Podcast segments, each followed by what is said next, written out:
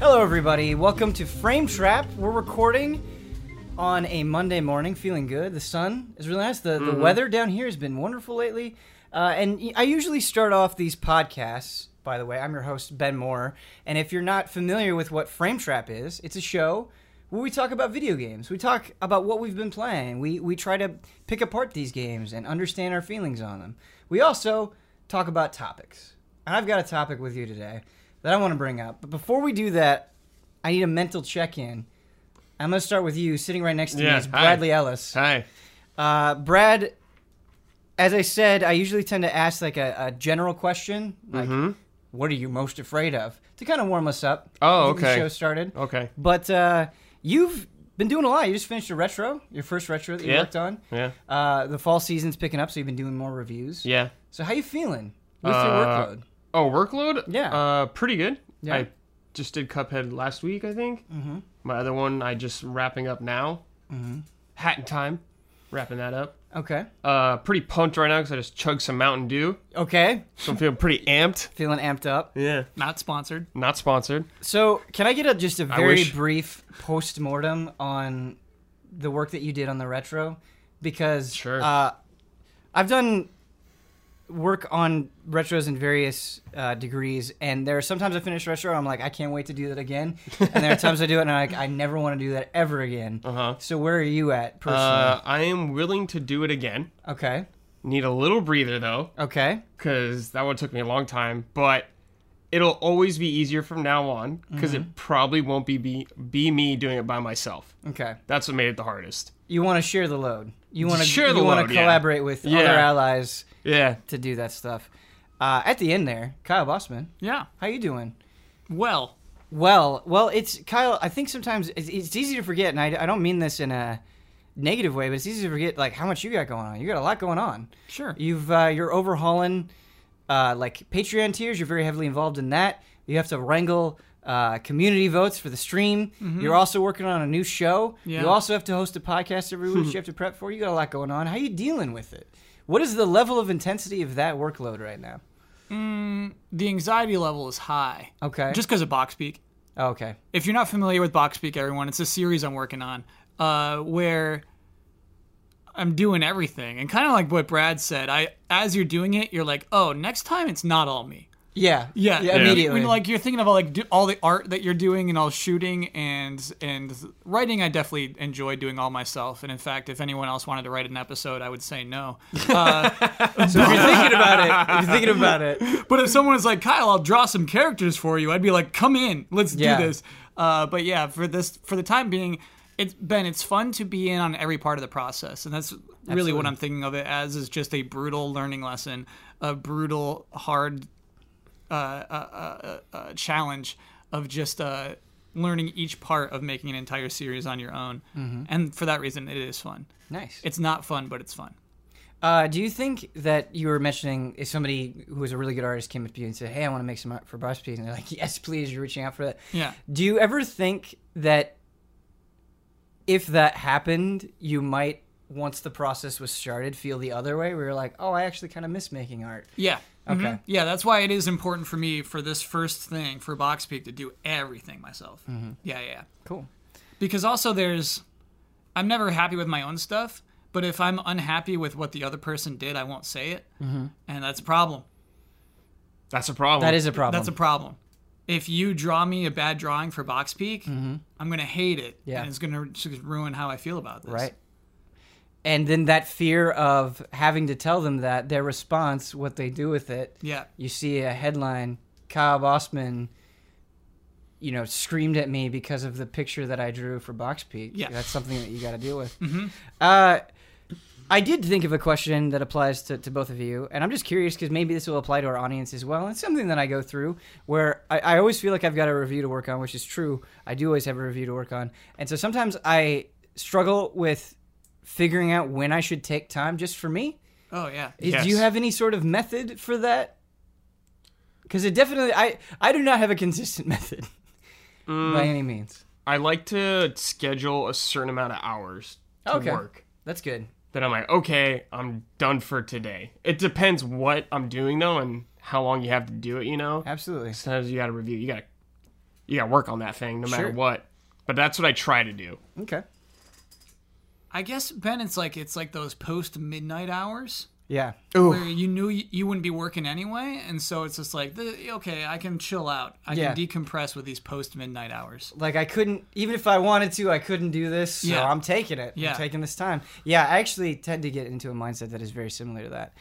Um, but the reason why I just kind of individually checked in with you Mm-hmm. is because we're doing something on this podcast that we've never done before. That's Oh. exciting. Yeah, it is. We're doing the Hot Take Ah! right now. No! Yes. No! Yes. We're doing it right now. because I'm upset. I'm, I'm genuinely upset. and I've put a lot of thought into this. Um, and there's something that I want to preface this conversation with. Uh, with the Otake, I've got like sort of different things that I think is important for Otake. And there have definitely been some bad Otakes. I'm not not saying that there haven't been, but what I try to do is I try to make sure that it's something that I actually care about.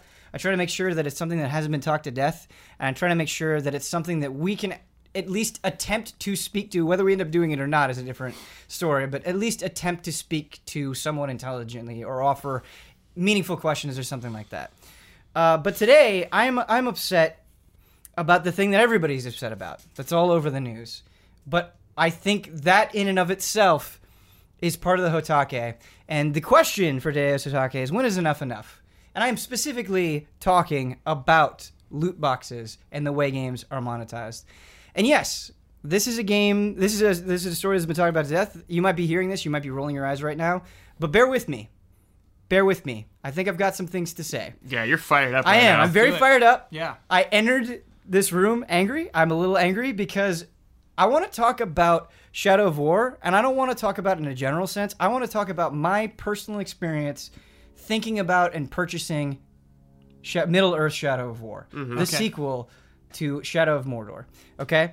So I really like Lord of the Rings. I do. I'm a sucker for it. I've seen those movies a lot of times. I actually haven't read all of the Lord of the Rings books, but I read The Hobbit. I have an attachment to it. I like it. You tell me you're making a Lord of the Rings game. That's like, it's not necessarily I'm going to play it, but it's like, ah, okay, I'm listening. You've got my ear. Okay? I played Shadow of Mordor. A game I really liked. I didn't love. I had some strong criticisms about it, but the Nemesis system I thought was very, very cool. I liked the way Talion moved. I liked killing orcs in that game. I liked the personalities that they had. Uh, I liked running around this fictional universe that I've been spending more than a decade of my life getting attached to. Whether it was perfect or not, whatever, I liked the game. Okay? Now, very publicly, I said some concerning things about Shadow of War, and that was true. I was hesitant. I didn't think any of the trailers looked that interesting. The gameplay that I was seeing did not grab me. Absolutely. But I still wanted to play it because I liked that first game, and I liked uh, Lord of the Rings. This is a long explanation for my. I knew I was going to buy Shadow of War. Whether I liked it or not, despite my reservations, I knew I was going to get it. I had enough reason, enough personal justification for me to get it. I open up the PlayStation Store. Hmm. The first thing I see, and this is not unique to Shadow of War, I'm, this is just my experience buying this game, is it's like, which edition do you want to buy? Yeah. Mm-hmm. And I hadn't been paying attention. I just knew I was going to get it for the reasons that I said. And I was like, well, okay. What are the differences between the editions? So then, rather than just buying this game and getting excited about it, I'm going through all these different store pages to see which one I actually want, what the difference is between them. That's already annoying. A mild annoyance, but already annoying. Okay? Then, because of work and other games, I don't play Shadow of War. I've probably played an hour and a half to two hours of Shadow of War. I don't really have a lot to say about the game, but then I heard stories of you can make it easier to get the final ending of the game by getting loot boxes. And before I heard that, it was kind of like a less true version of it that like in order to get the true ending, you have to get loot boxes. That's what I heard. And this game right now, Shadow of War, has kind of been in the background for me because I've been playing other things. I just knew I was going to get to it. And so it's just, I've been kind of hearing this voice from the sidelines, but all this nasty stuff going on with Shadow of War. And doing this podcast, I knew that this is something that I'd want to talk about. And this morning, in preparation for the podcast, I was Googling, do I have to pay to get the true ending for this game? And then, I- then I had that moment, and I said to myself, this is complete and utter BS that I have to I've heard these things and I have to go online to see if a company, a video game company about a property and a game that I care about is doing this. If this is actually true. If you told me 10 years ago that I would have to Google, do I have to pay for loot boxes in order to get a cutscene? I wouldn't have believed you. I actually wouldn't have believed you. And I'm upset. And I'm not just upset about that.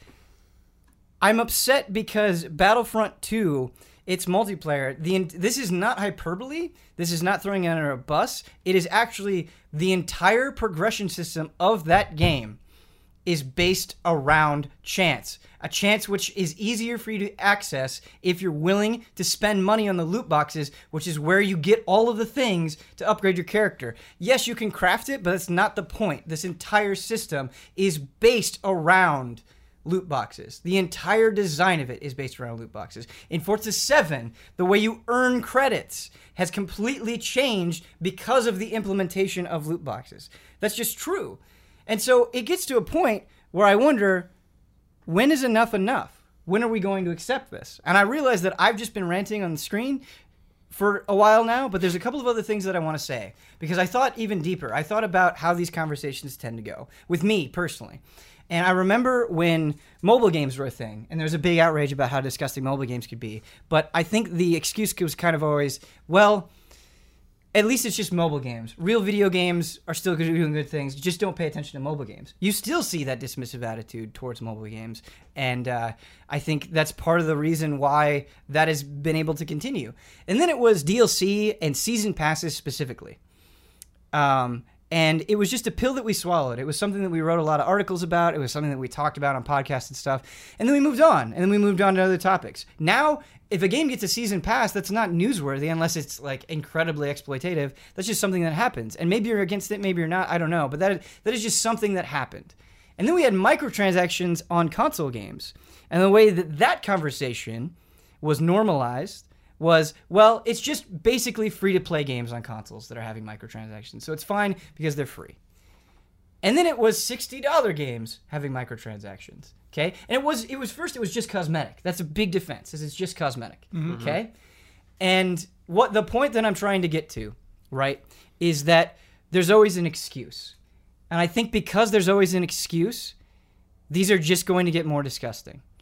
And I think the worst part about it is I kind of feel like a patsy for enjoying Shadow of War slash Shadow of Mordor as much as I do, for caring about Lord of the Rings. When I bought that game, I felt like I was giving in. And so whether or not I can play through that game and not pay attention to microtransactions, which may or may not be true, every conversation I have about that game is now overshadowed by its loot boxes. Whenever I feel like I want to give a defense of that game, I have to say, yeah, and I didn't pay attention to the loot boxes. It has become intrinsically attached to that game in a way that you cannot ignore. Where does it stop? Where is the line for you personally? Like where loot boxes are unacceptable? Is that what you're Are- asking me? are- okay, so I guess the first question is Is this acceptable? Is this acceptable? Loot boxes? Not just loot boxes, but this, the specific lim- implementations that I'm talking about with Shadow of Um, War, I mean, I don't have a lot of experience with Star Wars. I didn't even seen what it looks like really in that game. The loot Sure. boxes with Shadow of War, I've played three hours maybe, mm-hmm. and they're just kind of whatever to me. Like I've used one because I've made in-game currency. Right. I don't know. It seems unnecessary, but I understand why developers do it. Mm-hmm. I don't necessarily like it because they make money. That's why they do it. Right. But if the whole thing about you, if it's to get the secret ending or the true ending, you have to use loot boxes. I have a big problem with that. It's not that you have to, but I think what's so insidious about it uh, is, is two things really. Uh, is a that you already had a sequel that was widely liked mm-hmm. by people. It got a lot of praise. It won Game of the Year. Okay, so you're have a precedent for a game that people know is good. I think it makes it easier to sneak in microtransactions that way. The other thing is. What I'm talking about specifically with this cutscene that you can unlock is you can you can finish the game, but then there's this this series of siege missions that you can do where you need powerful orcs. Mm-hmm. You can just grind you can grind it out and get those orcs if you want, or you can spend money on these microtransactions to make that process easier. So I what I'm trying to say is I think when the, the the the pinch is at its most intense is after you've already invested so much in the game Mm-hmm. where you've quote unquote finished the main game and you want to just do the rest. You've already put in so much time. How easy is it for you to think, well, all right, I've already gotten a lot of hours out of this game. I guess I'll give in and give some some these microtransactions some money. Mm-hmm. Like what do you do you how do you feel about that specifically? I wouldn't do it. I wouldn't shell out the money for it. I think that's pretty lame. You just stop playing? Uh, I, I mean, Shadow War. I don't really care that much about it. You know. Sure. I'm like, I don't need that true ending, especially in this day and age. If I really wanted to see it, I could just look it up on YouTube. Right. And I mean, Jones got there naturally. Mm-hmm. You know, he said he ignored it. But here's the thing, Ben. I think the right thing to do is uh, what you did with this podcast. You started off with this. You Yeah. said this is the most important thing we could talk about this week. Yeah. Uh, EA has said they will change Battlefield somehow. They haven't been specific, Right. but they're not oblivious to the feedback that they've received. And so the thing to do, the draw, the line to draw is get mad. Yeah, absolutely. And I think loot boxes is a bad word. I think a year ago it wasn't a bad word, but I think this recent push of loot boxes is enough to make publishers scared. They don't want their game being attached to that word Anymore, box. yeah. And so that's pretty crazy. That's already a huge step forward. right. Uh, the sad thing is it's hard for them to take them out because they are so profitable. You make so much money off so little effort. yeah. If you if you look at how much uh, FIFA has made with its microtransactions, Mm-hmm. Yeah. it's insane. It is Yeah. hundreds of millions of dollars. Right. And no one is making a fuss about FIFA. No Yeah. one's doing it. People love that dumb mode. Right. Yeah. Uh, but I think what's what's upsetting to me is is it's not like they're just finding the absolute breaking point of how how far they can push. Oh yeah, us. yeah. Of course they are. right? Like think think about all this and think what upsets me so much is Battlefront 2's marketing, where they every time they talk about that game publicly, they're saying this has so many more modes. Remember all of your criticisms about the first game and how bad Bare Bones it was? Mm-hmm. We're packing this full of content. Yeah. Aren't you guys so lucky that you get this? Not saying, actually, we've completely changed how you interact with this game. It's a totally new and far more psychologically insidious way to screw you over. Yeah. And the, the Shadow of War thing really gets to me too, where you have this game that I think, I, I genuinely think the Nemesis system is really cool. Mm-hmm. And you have people who went out and they gave that game high scores and they praised it. And it it was a new take on Lord of the Rings. It was obviously taking from Batman and Assassin's Creed. I understand that, but it wasn't. It wasn't a sequel to something. It was a brand new game. It was in a prime position to set a good example. And now I feel like it's taking all of that goodwill that it earned and turning it against the people that support it the most. Yeah. That's what's so upsetting to me. And so, uh, what I want to say about Star Wars, because I was falling into this trap, and I still might fall into this trap. I think that's what's. I, I'm I'm self disgusted as well because I have contributed to this 100. percent Is Star Wars Battlefront 2 is the Star Wars game. There, Yeah. You don't have other options. Like I'm sure you can bring up mobile games and things like that. Yeah. But come on, bear with me. Yeah. Console big AAA game, Battlefront 2 is your Star Wars option. Let's say you don't like this. Let's say that that's the stance you take. Let's say that that's the YouTube comment that you write. Good on you. I think outrage is good. We should be outraged. Right. Now let's say you go see The Last Jedi and you love it. Yeah. And you're like, "Man, I love Star Wars." It's not hard to imagine. It's not hard to imagine. Yeah. And you're like, I really want to play as Darth Maul. I want to do that. I want to be Boba Fett. And yeah, I know that these microtransactions are gross. I won't buy any of those. Mm-hmm. But I'm going to buy Battlefront because I really want to be Darth Maul. Yeah. Which version do I buy? Which version do I buy? right, right. And so what? What the question is, what do we do about it? And I I feel like now I'm blaming consumers for liking a thing. But the only way that this changes is that not only are we outraged, but we actively do something about it. And the example that I want to point to is broken games. Uh, in 2014, 2015, especially, broken games were a problem Yeah, yeah. it was rampant and it was disgusting and people made so much noise about it that, that- I'm not saying games don't release with problems now, but we're not nearly in the state that we were in a couple of years ago. And I think that happened because we were proactive about it. Is this really a problem and do we care enough to be proactive about it? I think it's a catch 22 to me because I could see like like I wouldn't buy any of the loot boxes in Star Wars probably either. Mm-hmm. It's like, yeah, man, I might I might want to be Boba Fett a little bit and fly around. Right. So it sucks because you're giving them money, but I mean they're looking at analytics probably seeing how much money they can make off this. Right.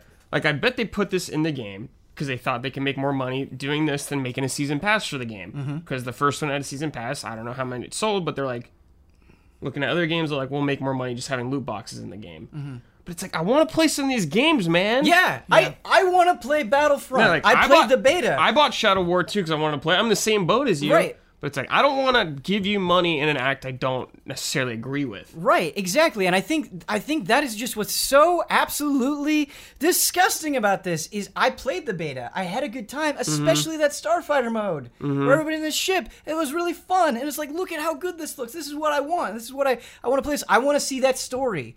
I want to see that high there's, budget. there's probably video so much good story. in those games, and Right. it sucks if that's the only thing we look at as a loot box. Right. And it's like it's like this pill that we're forced to swallow just because we want to like something. Mm-hmm. And then it, what it does is it creates these divisions of these people who do swallow that pill and they do play it and they do genuinely have a good time. Yeah. That that happens. Mm-hmm. And then they're like because they like it, they feel compelled to defend it. And it's like, "No, you guys just haven't actually played the game. You don't understand. It's really not that bad if you think about it this way." And so we have different groups of people just because they want to like something, rationalizing these really gross things.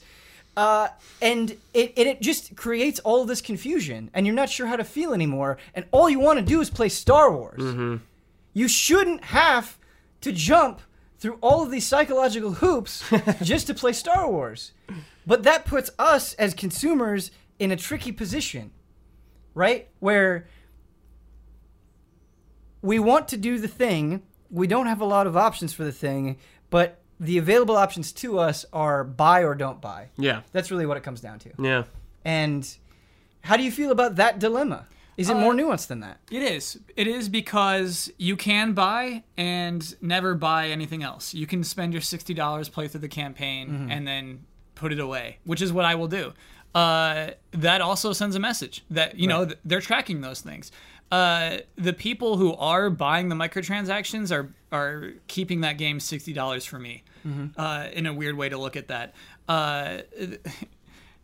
It, they're whales. Uh, basically, you put it out. If if five percent of the people are buying these microtransactions, they're happy. The publishers are happy with that five percent paying for loot boxes. Right. The rest of us go, oh, it's not a problem. Like it's ruining games. I don't even Ben. I don't even like loot boxes where you can't buy them. I don't like random treasure chests Sure. Like uh, in Horizon, some of the like highest tier quests, you Right. just you you get a random treasure chest as your reward. It Yeah, you sucks. don't like chance. It's like, oh, don't you feel special? You got a purple weave. It's like, no, Right, and give then- me a cool treasure.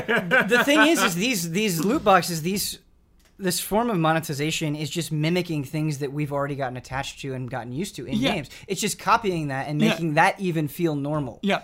So yeah, I don't like it. I don't like those things. But yeah, to But be Kyle, I wanna- frank, I'm gonna buy Star Wars. I'm gonna buy that game. I'm gonna play the campaign, and then I'm gonna probably trade it in afterward. But I want to challenge you on this. Sure. Because I think it's easy to do. I think it's easy to spend that sixty dollars, play that story, put it on the shelf, and feel good about it. Feel Yeah. like you didn't give in. But if you on a stream or on a podcast, get Mm-hmm. out there and say, Man, I don't know about those microtransactions, but that Battlefront 2 story is pretty good. Yeah. Which may be accurate and Yeah. honest to how you feel. Is that not influencing potentially somebody to buy Battlefront 2 and then to get sucked into this and become a whale? Like, what if you inadvert just, I'm not saying whether it's right or wrong, Yeah. but what if you inadvertently create whales? How do you feel because about that? You're, you're you're saying because the systems are mm, intrusive because they they play to the human mind. I guess what you mean. Right, and you so you have somebody so you have somebody that's like, well, I really trust Kyle's opinion. Yeah. I'm gonna buy Battlefront 2 and then just play the story. Oops, Right. I spent three hundred dollars. Yeah, yeah. it's like Jedi mind tricks. They work on the weak of Right, mind. right. Yeah, and they Uh, have all of these different avenues to attack, but it's like, don't worry about it. Just play the story mode. Mm-hmm. Like, at what point do we just have to take a much harder stand than that? right. That's not it. That's not the point yet. We're not at that point yet. Right. I, I'm trying to imagine the point in which I would not play through Battlefront 2 in protest. Uh, You'd have to pay for each level. yeah, it'd have to it'd have to affect that campaign. Hmm. It would have to aff- it would have to intrude upon my enjoyment of that campaign. Uh, it would have to, but I mean, this is what you're dealing with with Shadow of War. It's Right. intruding upon the campaign. Right. And Yeah. the thing the thing is that I want to stress to people, sometimes I think that intrusion doesn't always have to be literal, and I realize that probably sounds like a crazy thing to say. Mm-hmm. I have not I need like I it's very important to me to be as honest about this as possible. Uh, I have not played a substantial amount of Shadow of War. I could get through that game not spending a dime and feel totally good about it, and end up walking away super positive about Shadow of War overall. So there may not be the literal intrusion that I fear, but the fear is the whole point that I'm thinking about it. That as Yeah. I'm playing this game, it's like I'm waiting for that other shoe to drop. Yeah. Where where I like when as I'm playing this game, I feel like an idiot for playing this game. That matters. That effect matters. I can't just enjoy the thing anymore because of everything surrounding it. Mm-hmm. Um, and you said that we're not at that point yet. And so I'm going to do something that's not fair because Okay. it's a really hard question to answer. Yeah. What's that point where where where you where loot boxes are in your story mode? Is that what it is? Yeah. Uh, right. Uh, let's look at like God of War or Spider Man games I'm excited for for 2018. Yeah. Uh, if Spider Man's upgrades are randomized, I'm still gonna buy that game. You are. Yeah, I'm gonna be mad. Yep. I'm not gonna be happy about it. If if if Spider Man like happens upon loot boxes in parts of the city, that would that'll crush me. So, but, But I'm still gonna get that but, game. but are you just admitting that you're feeding it?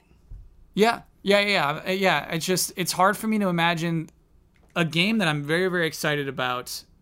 It, it being the line. It's hard for me to Right. imagine loot boxes being that line. And I mean, like, I, I guess it's the exact point. Let's say you're a video game publisher, you're in charge of those things. Right.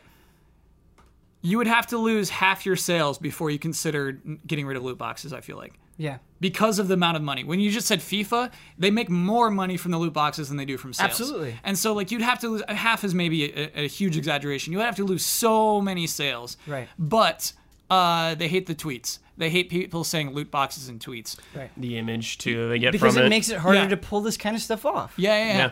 So I would say, like, to people who are upset about loot boxes, just say lol loot boxes to every single tweet they send out. Like, follow the account and make fun of loot boxes every time they tweet. Uh, spread that. Be funny. Be creative in the way you make fun of their loot boxes.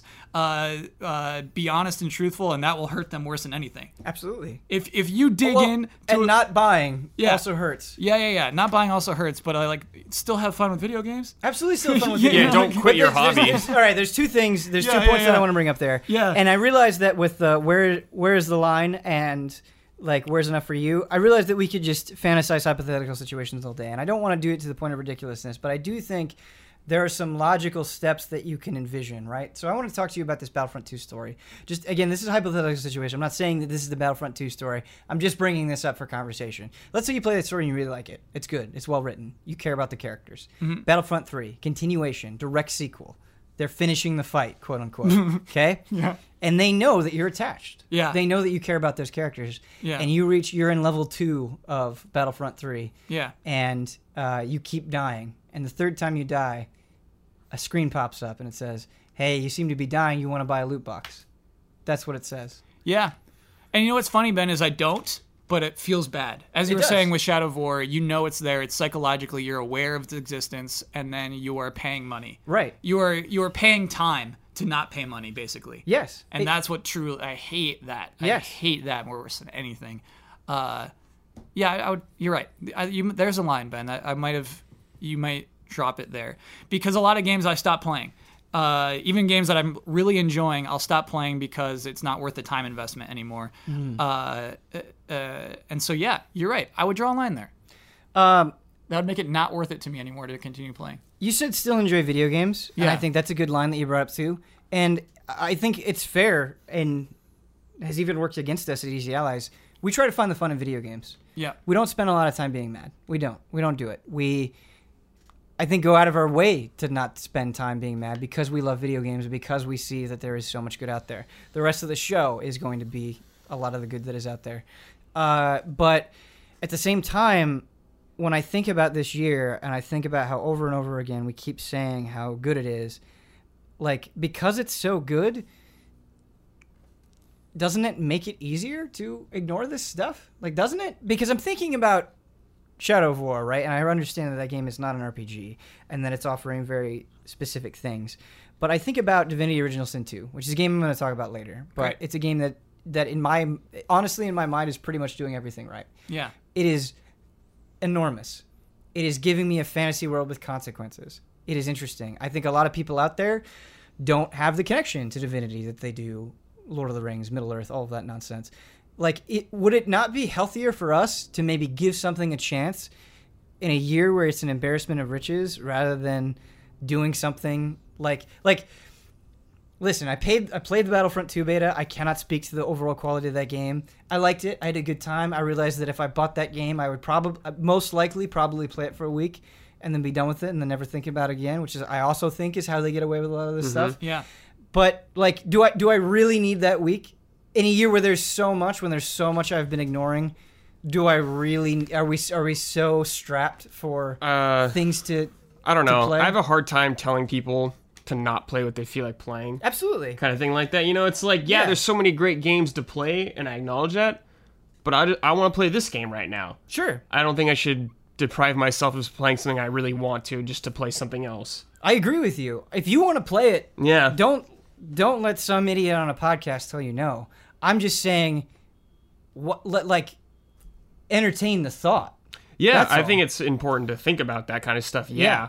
But I don't think you should feel bad for playing something if you enjoy it. No, I don't think you should. If you enjoy Shadow of War, if you enjoy Battlefront 2, if you're excited about those things, that's not wrong. That's I don't think that's the conversation that we're trying to have. But because those conversations are so similar, I think it I think it muddies the waters. I think it uh, makes it poisonous because, as I, as I said, they're turning what you love against you, whether you're participating in it or not, in, a, in a really in a really strange way. Um, like think about For Honor as well, where the microtransactions were controversial in that game and were talked about in that game.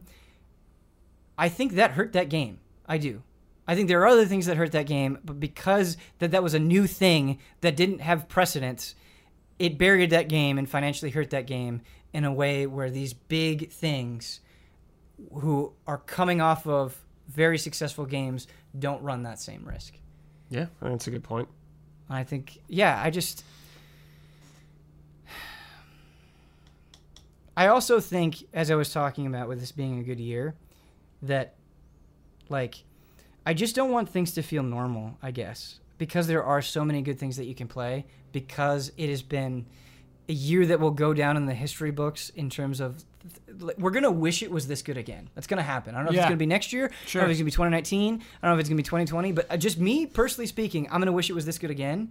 I don't want that to be an excuse to not call these things out. Yeah, sure. And I think the other thing is, honestly, uh, you need to let us know. You need to let us know when we're dropping the ball. And uh, I see that happen sometimes, and I see that we ignore it sometimes. But that's that's on us. That's not on you. Like, don't feel bad if you don't think we're we're covering something or not giving something. Like, that's our job. And I like I said, I don't think we as easy allies have been perfect about it. I can think of several easy examples where I was dismissive about it or I rolled my eyes or I ignored it. And that's this is really gross because I think we think about us, right? I am fortunate enough to have a lot of disposable income for games. Mhm. Where this isn't really a big deal to me. If I buy a couple loot boxes and something, it's not a big deal. But I can't imagine being a kid and not having the luxury that I did with N64 or PlayStation, where I basically put a game in and I played it and I didn't have to think about any of this For like, months. For months, Yeah. right. Yeah. Like, as a kid, asking my parents to pay for this stuff or like finding ways to pay for it myself or just trying to understand it, like. I also think it's important to take a step back outside of your own situation and think about how this could affect other people in different demographics. I think that's really important. And like, I don't want this to be full outrage. I don't want this to be something that we like bring up on one Hot Take and then don't talk about anymore. Um, but I think it's an important. I think it's an important thing to call out. And I'm I like when Battlefront Two comes out. Like I want to get back on the show and I want to. I want to talk about it again. Um, Brad, Hmm. do you think you so you enjoy Overwatch. Mm-hmm. You reviewed Overwatch. You still regularly play Overwatch. Uh, the microtransactions in Overwatch are purely cosmetic. That's just Yeah. a fact. Yep. Uh, do you think that paves the way for more insidious microtransactions? I you think it did to an extent. Like, uh, how to say? I think Overwatch made loot boxes much more prominent in gaming. I feel like because it was a huge success, Mm-hmm. so it could have poisoned the well a little bit. I think Overwatch does it probably the best you could do it that I know of right now with loot boxes. But I don't know if it's necessary for the game, if it Mm-hmm. needed to be there. I mean, it's all a business, so I get why people do it because I want to make money. Mm-hmm. But I don't know. I just I don't have a correct answer for this question for loot boxes. I just don't know what the answer is. I don't think anyone does. Do you think, uh, and this is a question to both of you, do you think if something is financially successful for a business, then then, then it's okay? The answer is no across all businesses. You have to make ethical decisions. You have to do the right thing for your brand sometimes, uh, and not for for bottom line. You have to pull your Pepsi ad. You have to do th- you like, Sometimes, yeah. yeah. You have to But that doesn't mean the co- the companies will try to get away a lot of times with what they can. yeah. Of course, they're going to try to do that. They'll try something and see if it works or not. Then, if it doesn't work, they'll pull back on it. Because here's the thing, Ben. I think if you asked this six months ago, you said, "Hey, will this game have loot boxes?" Somebody who works for a publisher, an executive, would say, "Yeah, loot boxes are good, right? Y'all love Yeah, loot kids boxes. love loot That's a good word." And so I think that it's good. I think that loot box is becoming a bad word is a good thing. You you brought up a very personal example that I that no one has gotten to see, uh, and I feel bad about bringing this story up because I I don't have names, but I was at a Microsoft event and they were showing off uh, Halo Wars. No, it wasn't Halo Wars two. It was Halo five. Okay. Trying to get trying to get the story right. Sure, sure. It was Halo Five, and there there's cards in that game that you Mm-hmm. can unlock, and it, and it's it, it says there was a guy who came up. He was associated with the game somehow. I, I'm not sure if he was a developer or a PR person or what. So I feel bad that I am fuzzy on the details, but he said he was saying how much he was looking forward to people who stream video games, their excitement when they got like a rare, A card, powerful yeah. card, and I think about games now, and I think about a game that I, I've played a lot, like Hearthstone, how exciting it is to watch people open packs and Yeah. see when they get legendaries or laugh at them when they get bad cards, right? Like it's it's it's not just these games doing bad. It is that like we are tuning into this stuff and supporting it and giving views to this sort of thing. Like it is a, it is a whole culture. It's not just individual examples of of people doing bad things. And I think in some ways, like you were talking about, Kyle, uh, we like this. We want to get rare drops. Yeah. We enjoy this, and so I think from a people who make games perspective, uh, I could see how you could rationalize this to yourself, where you're like, no, this, this is what they want, and this is what we're giving them, and it's fine. It's just it's just a different form of something that they've been doing for years. Um, what do you think about the games are expensive argument, where games cost a lot of money to make, big AAA games, lots and lots and lots of money, lots of marketing, big machine, um, and this is being done as a way to offset costs. And games are cheaper now than they have been in the past too. Think back to NES games and 64 games, something like 80 bucks. And pretty much 60 is the price for everything like big. I mean, there's way cheaper games too you can buy now. Mm-hmm. So you got to throw in all that stuff too. Like, oh, we got to keep it sixty dollars. Don't want to make an eighty dollar game. So you're saying, so you're saying you're sympathetic to that? That Not necessarily. I'm just trying to think of both sides here. You know, sure. like I don't necessarily agree with it, but I'm trying to come from their perspective on it.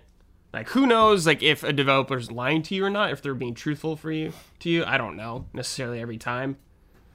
It's a weird case by case basis. Or if someone was like to me Nintendo came out and they're like for this new Mario Kart, we need uh, loot boxes to make a new Mario Kart. I'm like, no, you probably don't need that. You were just fine before but maybe a smaller game. I don't. I can't think of a game example right now, but like, or for like Shen, if Shenmue Four happens or something like that, like we, we need real, you know, those little capsules. They got to be little microtransactions so we can get this game made. Yeah. Just like, ah, dude, that sucks. But they want to get their game made. I don't know how bad it is necessarily. I'm just trying to think of hypothetical situations where they do say they need it in the game. Sure. What do you think, Kyle? Yeah, uh, it's weird. It's weird to talk about uh, because sixty dollars, even though it is less comparatively, is still a lot of money Yeah. compared to everything else in this world. Uh, a new game is still expensive, and, and even if it is less so, it's still a lot. Uh, basically, the thing that makes it complicated is online. The idea that, like, Overwatch, that the team is bigger now than it's ever been when they launched it because there are so many people constantly working on that game because it's online. And so it's not as easy for a publisher to just put it out and then not add any more cost to it anymore. Uh, they are spending money for us to play online. Uh, whether that's updating it or just you know keeping the servers working, I don't know, and so and adding new things and things like that, and so uh, yeah, a lot of games are continued costs as much as they are continued revenue uh, for publishers. And so, you know, Last Guardian was $60 last year. Last Guardian is a game with zero DLC. You just play it, you get Right. through that game, and that is a complete package. And I'm- that's something that I appreciate so much. It's something I value so much in a video game. Uh, personally, I like those games. Personally, I, I know I, I don't play multiplayer games very often, and and uh, you, you, it's just it's part of the games that I just like that I'm gravitate toward. But I'm, I'm not. I can't take a stance against games that are 30 with microtransactions or 60 with microtransactions because that's what people like. People like those things. But uh, the counter examples are out there and they're good. Yeah. There are good games that are sixty dollars that are just complete and, and are a thing, and that's just uh, always a joy for me. The the thing about games being expensive and you don't you don't understand the cost of what it goes into make a game and I I think it is crazy that video games get made at all, the stories that you hear and the things that they have to deal with. I understand that. But I think at a certain point as a consumer your responsibility isn't to go, "Oh, it's hard. Go ahead, monetize away." Like Mm-hmm. it's not your responsibility to do that. It's your responsibility to send a message by vocalizing what you do and you do not like, by spending money on things that you do and do not like. You you are on the receiving end of this. And so your job is to figure out what you do and do not like about it and, mm-hmm. and say why. And to me, it, it becomes a slippery slope, right? Because if you say, well, games are expensive and they need to offset costs, this is the way they figured out how to offset costs, deal with it. That just gives them free reign. Correct. Yeah. If that's just a way of silencing people. Yeah. That's just a way of saying, oh, okay, because of that, I can't And speak it out. doesn't necessarily mean it's true all the time either. Right. Yeah. J- I don't. I don't think in any situation, not just video game prices, it's ever an excuse to go. Well, I don't have an answer for this, therefore I can't speak out. That doesn't. That doesn't make any sense and creates. Well, I mean, yeah, you can discuss place. stuff without Right. necessarily having an answer. You Right. could find an answer by discussing with other people. But uh, Ben, you, you touched on a thing that I want to that I, I think is a, a cool point. Uh, we, you know, when people say like speak with your wallet, Yeah. uh, I don't think your wallet is your largest voice. I really think it's your Twitter account. I think it's your YouTube account. I think you can do much more speaking. Uh, I think publishers and developers will hear you much louder. Uh, personally than with your wallet. Your wallet says nothing. One sale means nothing to them. It really, really does. Yeah. But uh, your voice reaches more people. Uh, if you're just on their own message boards, you're making intelligent comments, not hateful. But if you can actually break them down, make it clear to them how you feel about these things, that is so much more powerful. Right. Yeah. Your wallet is not your most powerful. Uh, uh, Well, uh, it depends who you are. I mean, some person on the internet might not have a huge voice or something like that. Most people don't. But if you come across as intelligent and, and respectful, Yeah, people will see you it. are. Yeah. People will see it. Yeah. Yeah. Yeah. Absolutely. I mean, you could do both if you really want to. It's Uh, to Oh yeah. The the last thing that I want to touch on with this topic that I've that I can speak from with with personal experience is uh, how pre-release coverage plays into this. And Sure. I don't want to sugarcoat it for anyone. It's actually it's actually a nightmare, and I'm not. I, I'm actually criticizing pre-release coverage, not trying to defend it.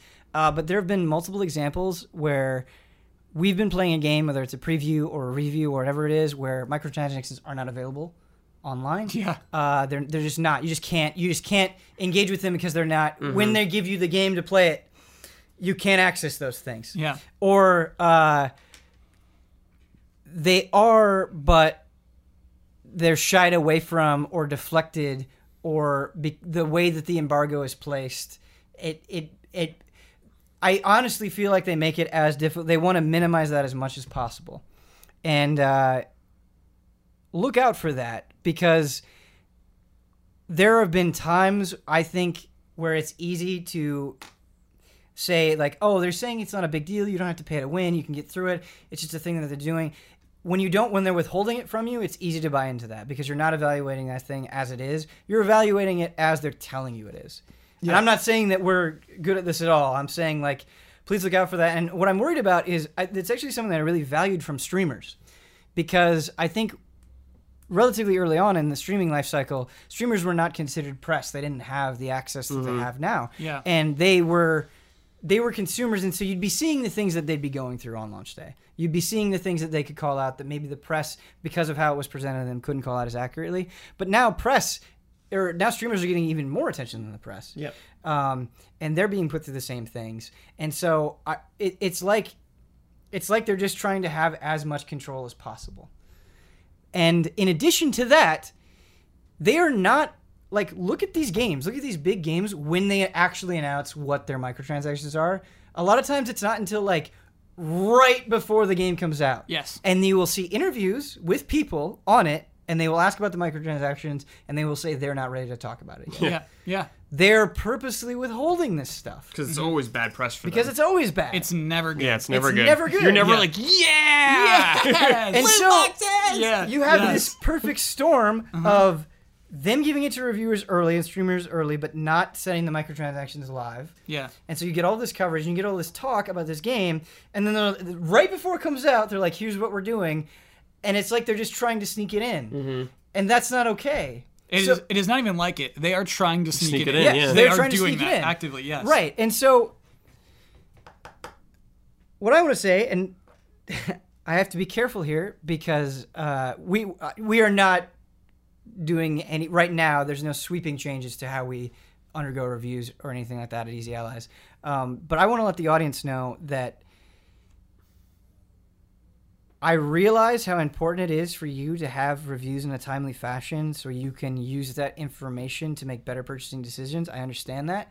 But I also think I want to talk about these things and let you realize that, like, I think it is better for us to have a more complete idea of that game and feel mm-hmm. confident about what we're telling you and give you as much information as possible before publishing a review, even if it's late. And that's a conversation we need to have within Easy Allies and talk about. Nothing is happening right now, but it rubs me all sorts of the wrong way. Yeah. Yeah, like I think our Star Wars review should wait like a day or two to Yeah. test everything Oh, out just when the for game. online? Yeah, For just sure, make yeah. sure everything works properly. Like Right. I always think you should do that with online games. Right, and it's it's one thing, right? If you're playing with other journalist online in Battlefront 2 and you're playing with a very small pool who like maybe does not spend a lot of money on these loot boxes, but then day one, you're seeing people who spend all this money, they have this huge advantage, theoretically, right? If that's how it plays out, um, that'll give you a much different impression. Um, and so, yeah, I think I think as games change, we need to think about changing to help cover them. And I think sure. I think everyone needs to work together on that. Uh, I did a lot of the talking there, and I apologize, but I just had a lot of a lot of feelings, a lot Hot of things take. that I want to That was bring good. Yeah. Yeah, hot take. Um, is anybody? Do you guys have any closing thoughts? Do you think there's anything that we're forgetting, a, pers- a side that we're not seeing, something we're not talking about? I realize the phrase is "vote with your wallet, not speak with your wallet." Yeah. So I do regret that. Sure, it's okay. I know what you meant though. Yep. Yeah. In terms of frame trap sins, I think that's like on the low end. Sure. Uh, but I want to I want to lighten things up a little bit. Okay. Uh, I have wait. I just have a quick piece of advice I would recommend then Sure. to consumers. I would recommend not necessarily pre-ordering the game right away. yes, I would I would wait a little bit if you're cautious about a game. Like some Yeah. games, we're now gonna we're, we're super hyped about like Mario, no Yeah. brainer. We're pre-ordering that. I think Wolfenstein 2 is even a no-brainer at this point. yeah, I mean if Right. like you know what that game is, Yeah. Unless they're just like the loot box is right here, right now, out of nowhere, which could suck. It's just it's- always like, do no brainers then become So maybe All right, not. so Evil Within 2 has no loot boxes, right? no? no, Okay. Like they they'll they will get their extra money off DLC. What's that game. amazing to Yeah. me is I put so much time into that game, Yeah. I really have. I've put a lot took of time into the sec. game. It and took I a just sec. was like, am I sure? Yeah, yeah. I was thinking, I'm I at. put I like four hours. I'm thinking about it in Yeah, my yeah. brain Yeah. too. I'm like, am I there yet? Oh, yeah, I think Bethesda's cool with it. I think Bethesda's cool right now. Right now. now. For now, yeah. Then you, Yeah. But there's always then you got the whole paid mod situation. Oh, right. yeah. right. But we're Right. talking about one Just specific. hit you like a ton of bricks. We'll talk. Just hit you like a ton We'll of take bricks. one specific game example, case by case kind of thing. I don't know. Right. Like, my advice would be try to educate yourself and Yeah. do. uh, It does suck how you're saying that we have to look up all this stuff now. Yeah, yeah. Which is a pain in the butt. Well, I'm not saying like it's our job to look things up, so I'm not trying to say like But I woe can is under- us. well, But for like- consumers, that I, sucks. if I was like I wasn't in the game industry as long as you guys were, so Yeah. I remember looking stuff up like that, especially when I was younger. Mm-hmm. Because around the PS2 era, I'd, like I can only buy this game if it's I get enough time out of it for my money. Mm-hmm. So I was buying a lot of RPGs at the time. Like I hope this gets enough time like that. But I do think it's important to maybe pump the brakes sometimes and do wait. Yeah. You you could wait in this day and age. You could wait for the game and get it still that same day. You don't have to worry about stores selling out necessarily. If you want Mm-hmm. it digital, you could still get it. Yeah, So I would just be cautious on that front. Don't necessarily pre-order things right away. totally. And if you do pre-order something and you find something else you don't like about it, just cancel your pre-order. You could do that. You don't have to buy the game. Just That- That's cancel good it. too. Yeah, Just cancel it. yeah. Um, I've got some news for you guys. There was no forbidden word said today. We're good. Brad and I are good at that. Yeah, very good at that. Yeah. Very courteous. Uh, but the demons put us in a cotton frame trap anyway. Anyway, yeah, they did. what? Th- we, we're calling it the sympathy, the sympathy catch. They were like, we, we need to cool off. We need to play a little game. We've got a fun little game for you. We know you didn't break the rules, but we're doing this for you guys. Demons. Yeah. So the demons, the demons are trying to throw us a bone Okay, all and right. putting us in this hellish dimension for our own sake. Sure. with no word. Uh, if you have no idea what I just said, if this is your first time listening to the podcast, uh, normally what it is is somebody will say a word, wink, wink, uh, and then that will prompt a little game that we Yeah. play. A little way to break up the flow of the podcast. But we were too Have good. little Brad and I were being very We were careful too with the vocabulary. You're on your best Yeah. behavior, and you got you got boned anyway. Didn't say any of the forbidden Yeah. words. I, I forgot all the forbidden words. I even forgot about this segment, Yeah, and we yeah, still did it. Well, Wow. no one said like cerebral bore. Yeah. but uh, it was Cerebral not- Borg was not- one of was this Cerebral Turok? yeah, um, that's a forbidden word. The Cotton Frame Trip is also where we talk about our sponsors because uh, this is a show that you can support on Patreon, and these these fine sponsors have decided to do that. Our first sponsor is Argos of War. It's a first-person World War II experience that redefines the survival genre. Launching with an unrelenting 16 kilometer environment and featuring an innovative multinational warfare system, foraging, hunting, salvaging, bunker building, NPCs and resource management, and a deeply customizable job system, your strategic and survival prowess will empower you and your brothers in arms to battle toward multiple paths of victory. Argos of War is more than just another survival game, it's a love letter to World War II and survival fans alike. Follow the development of the project at Argos of War on Twitter for daily updates. And the second sponsor is just Greg the Dark Knight Kettering. Oh, Uh, a cool dude. Uh, he's also in the patron D and D tier, and he's really fun there. He uh, gets his character is like pretty cool and collected, and he gets frustrated with some of the antics, like role playing wise. It's pretty fun to see, um, but it's it's fun playing with him. Uh, I realized though after that conversation and then talking about our sponsors, there's something that I want to say that I do want to bring up. okay. Where uh, Jones, I think, once famously said that Easy Allies is microtransactions, and that's not uh, that's not entirely untrue. We're loot boxes. Let's yeah, be real. Absolutely, we we subsist through direct support from you guys. That's just a fact. We're not. I don't want to try to cover that up or minimize that. That's what we're doing. We're asking for money from you guys, and so with that said, uh, I don't ever want people to feel like they need to pay us. I want you to pay us if you think we're doing a good job, if you like us, if you want to support us. I want this to be an exchange of you give us something, you get something in return. If you don't like that, you don't have to make any excuse to us. You can just not do that. That's fine. That's all I wanted to say. Uh, because that that is absolutely the situation. It's a free podcast. It's It's free. it's a free yeah, it is. It's Yeah. a free podcast, but if you want to support it, you can also spend two hundred fifty dollars on it. That's something you can do. Yeah. Yeah. Yeah. So and then we will uh, we will say whatever you want about you. That's something that will happen. But the game today, uh, I don't like playing guess the Metacritic with games that uh, have already that have that are going to come out. Yeah, yeah, I think that right. I think that ain't creates a bad Yeah. precedent. It, it like pins a game down when it hasn't had a chance to justify itself. Mm-hmm. But I don't think Guess the Metacritic is wrong when the game has already come out. Okay. And so I think this Oh. is fun for uh, the reason of I I want to know what your impression of the response to this game is versus Mm-hmm. what it actually was. Yeah. And I've got a pretty diverse mix of games here. So what I'm going to do is I'm going to say the name of the game, and then on Metacritic, if it's a multi-platform game, I picked the platform with the most reviews for. it. Oh, okay. Most reviews. Most reviews. So not necessarily highest or lowest scores. Not highest or re- lowest scores, just most reviews. All right. So what I'm going to do is I'm going to say the game, and then I'm going to give you three different numbers. Okay. Uh, these numbers represent the potential Metacritic average. You have to pick the actual Metacritic average out of the three answers. One of them is true, the other two are false. Great. Okay. Fun. Now, we, this has been a problem in Caught in the Frame Trap before. You have to wait until all the options are said, Is this even if you know a the answer. Deliberate Huber. No, I'm, I this messed is this, this up. is to Kyle I Bosch. messed this up. oh. Uh, yeah. You have to wait until all the answers are said.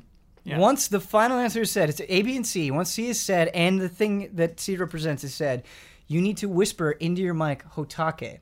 The first person to whisper Hot Take gets to answer.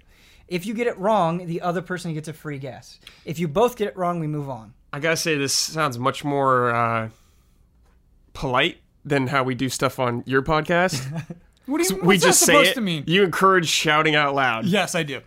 But there, there are stakes here. Yeah. But I like that Yeah, too. yeah, We have to we have to have clearly defined rules because otherwise we'll be trapped in this dimension forever. right, right. Winner snaps us out right, of it. Right. Every question you get right, this has not been said before, but it's totally true. wink, wink. Every question you get right raises your key. Yes. You have to, you have to have enough key to break us out of the dimension To to, do your super. To do your super. Yeah. Right. And you get to define what that super is. All right. oh, the I was first gonna ask, like, what super are we talking about Yeah. here? the fir- you- V'ger? it will all make sense. the first game, question number one, Resonance of Fate.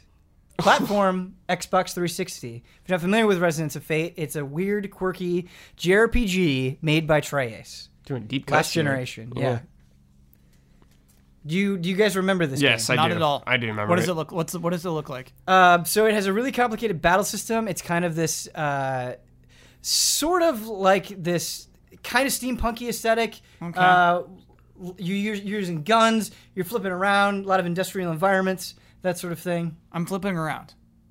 Yeah, you, you have these guns and like in the game you're doing flips and stuff shooting. It has a very complicated battle systems with multiple types of damage. Okay. Okay. Uh, that was not a great explanation. it's, of it. it's enough for me to win this. I got Okay, this though. You got this. Okay. yeah, not a great explanation. I understand.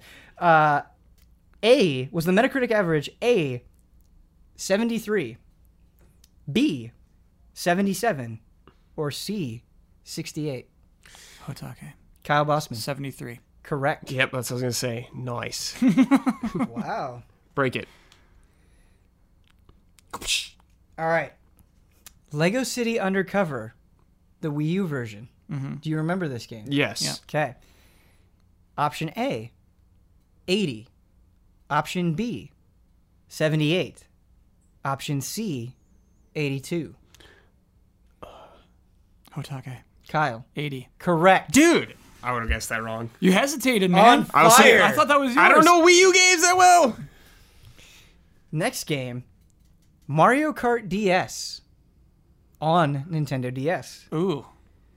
A, 91. B, 96. C, 98. Hot Take. Brad. A ninety one. Correct. Yeah. Wow. Who doesn't like that game? That's low. But not too much. That's honestly that's low. not too much. yeah. I thought it was a little low myself. I really like Mario Kart DS. All right, number four. This one we might have to explain as well. Rise of Nightmares on Xbox 360. It was a Kinect game. Oh, okay. It was a survival horror Kinect game. Cool. Uh, that where you would w- run away from monsters. Great. Uh, pretty pretty B more B horror movie vibes that kind of thing. That helps a lot actually. Okay. We got this. Rise of Nightmares. A 38. Oh. B 47. Oh. Or C 54. It's on Xbox 360. Hot Take. Brad. C fifty four. Correct. Yeah. Oh, Yes. we got it all tied up. Oh! Going into the final question. Oh man. Who's gonna take it home? Who's gonna bring it up? Okay. Question number five. Jet Force Gemini mm. on Nintendo 64. Mm, mm, so they remember this game. They know what this is. Made Yeah. by Rare. Sci-fi third-person shooter. How many reviews could there be? Uh, there were not that many. I think there, I think I did not write down the number of reviews, But but, it's I think it was like like 13 magazines. yeah, it was like Nintendo 12 or Power. 14 or something like that. it Oh, was fairly, it was fairly low. It Okay. was not a lot. Yes. All right. Uh, A, 85. B, 79. Or C, 80.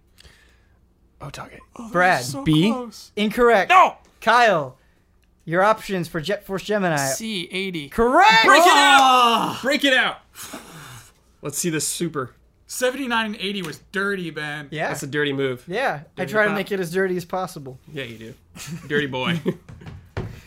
Uh, but Kyle, you've done it. You've correctly guessed the Metacritic averages of the most games in this caught in a frame trap. Yeah. You now have the power. You are charged up Yeah. to get us out of here. How do you expel your power? I will use the move called Solar Beam. What does solar beam? You have to you have to spend one turn charging, Okay. but then I unleash a, a beam of solar light. Okay. Uh, because this is a holy place, Yeah.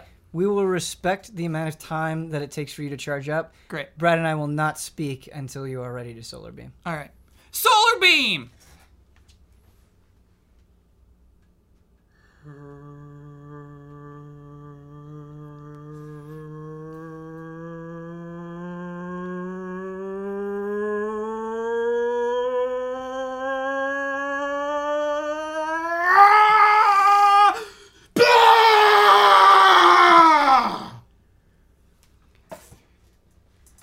Not only have you broken us out of the frame trap, the demons that kindly put us here Yeah. have been banished to another dimension. Oh, That Thank was you. really insane. Panelists splash damage. Yeah. and audience for putting up with that nonsense and, and playing along. I think that was a good reset That's heavy slash to damage. get us into the, the rest of the show. 80%. 80% damage. Uh, we're going to talk about games now. Yeah. Um, we're going to follow. I, I really liked it. Uh, I know not everybody liked it, but I think the, the format change that we did uh, last Frame Trap, where we went game by game instead of person by person, was widely well received. And so we're going to try it again. Keep it And I personally liked it a lot. And we'll keep it fresh. We might change again. I don't know. I don't know. We might have 10 Hot Takes in a podcast. We'll see. We'll see. You never know. This is a loosey goosey show. But the first game I want to talk about uh, is one that I've actually put kind of in, kind of inadvertently put a ton of time into. And Brett, I know you've been playing it as well. as the Evil Within two. Uh, and the reason I wanted to put Evil Within two at the top of the order is one, it's a big game, and two, I loved Evil Within one. I Mhm, loved me it. too. Um, it scratched an itch that I so desperately wanted scratched, but it did more than that. It was a game that constantly surprised me. It was a weird game. It was a game where every chapter I didn't know what I was going to be thrown in. Yeah. Um, and it had problems, obviously, but uh, I wanted to see if the Evil Within 2 could recapture that.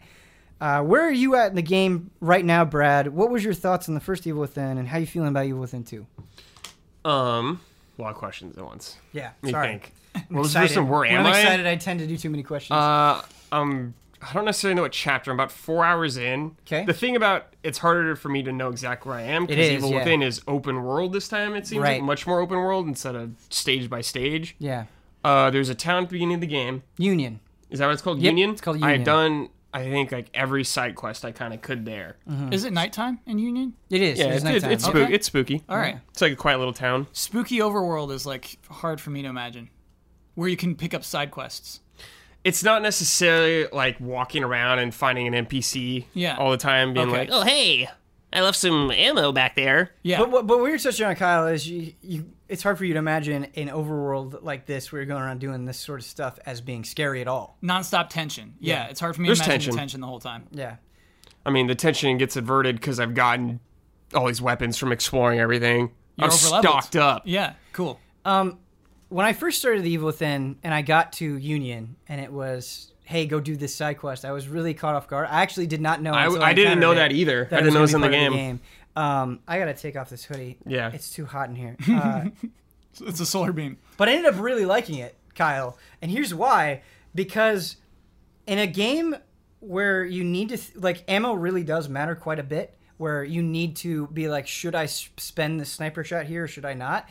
An open world like this, and it's the open world kind of expands and contracts. You'll have chapters that are very focused, very evil within one, and then you'll have chapters where it's like, no, you can kind of mm-hmm. go around and do all this different stuff.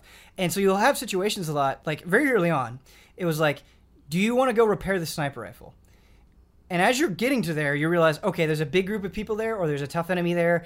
Do I want to spend the resources, or potentially try to sneak around them and get, you know, highly damaged, and then spend up resources trying to get away? Do I want to do that to get the thing? Like, is it worth it? And so you're constantly making like cost evaluations in your head. Cool. And I think it's really cool, and it works super well in this type of game. Yeah, even I have a lot of weapons, Kyle, but I still think about every shot I make. Great. I'm like, oof.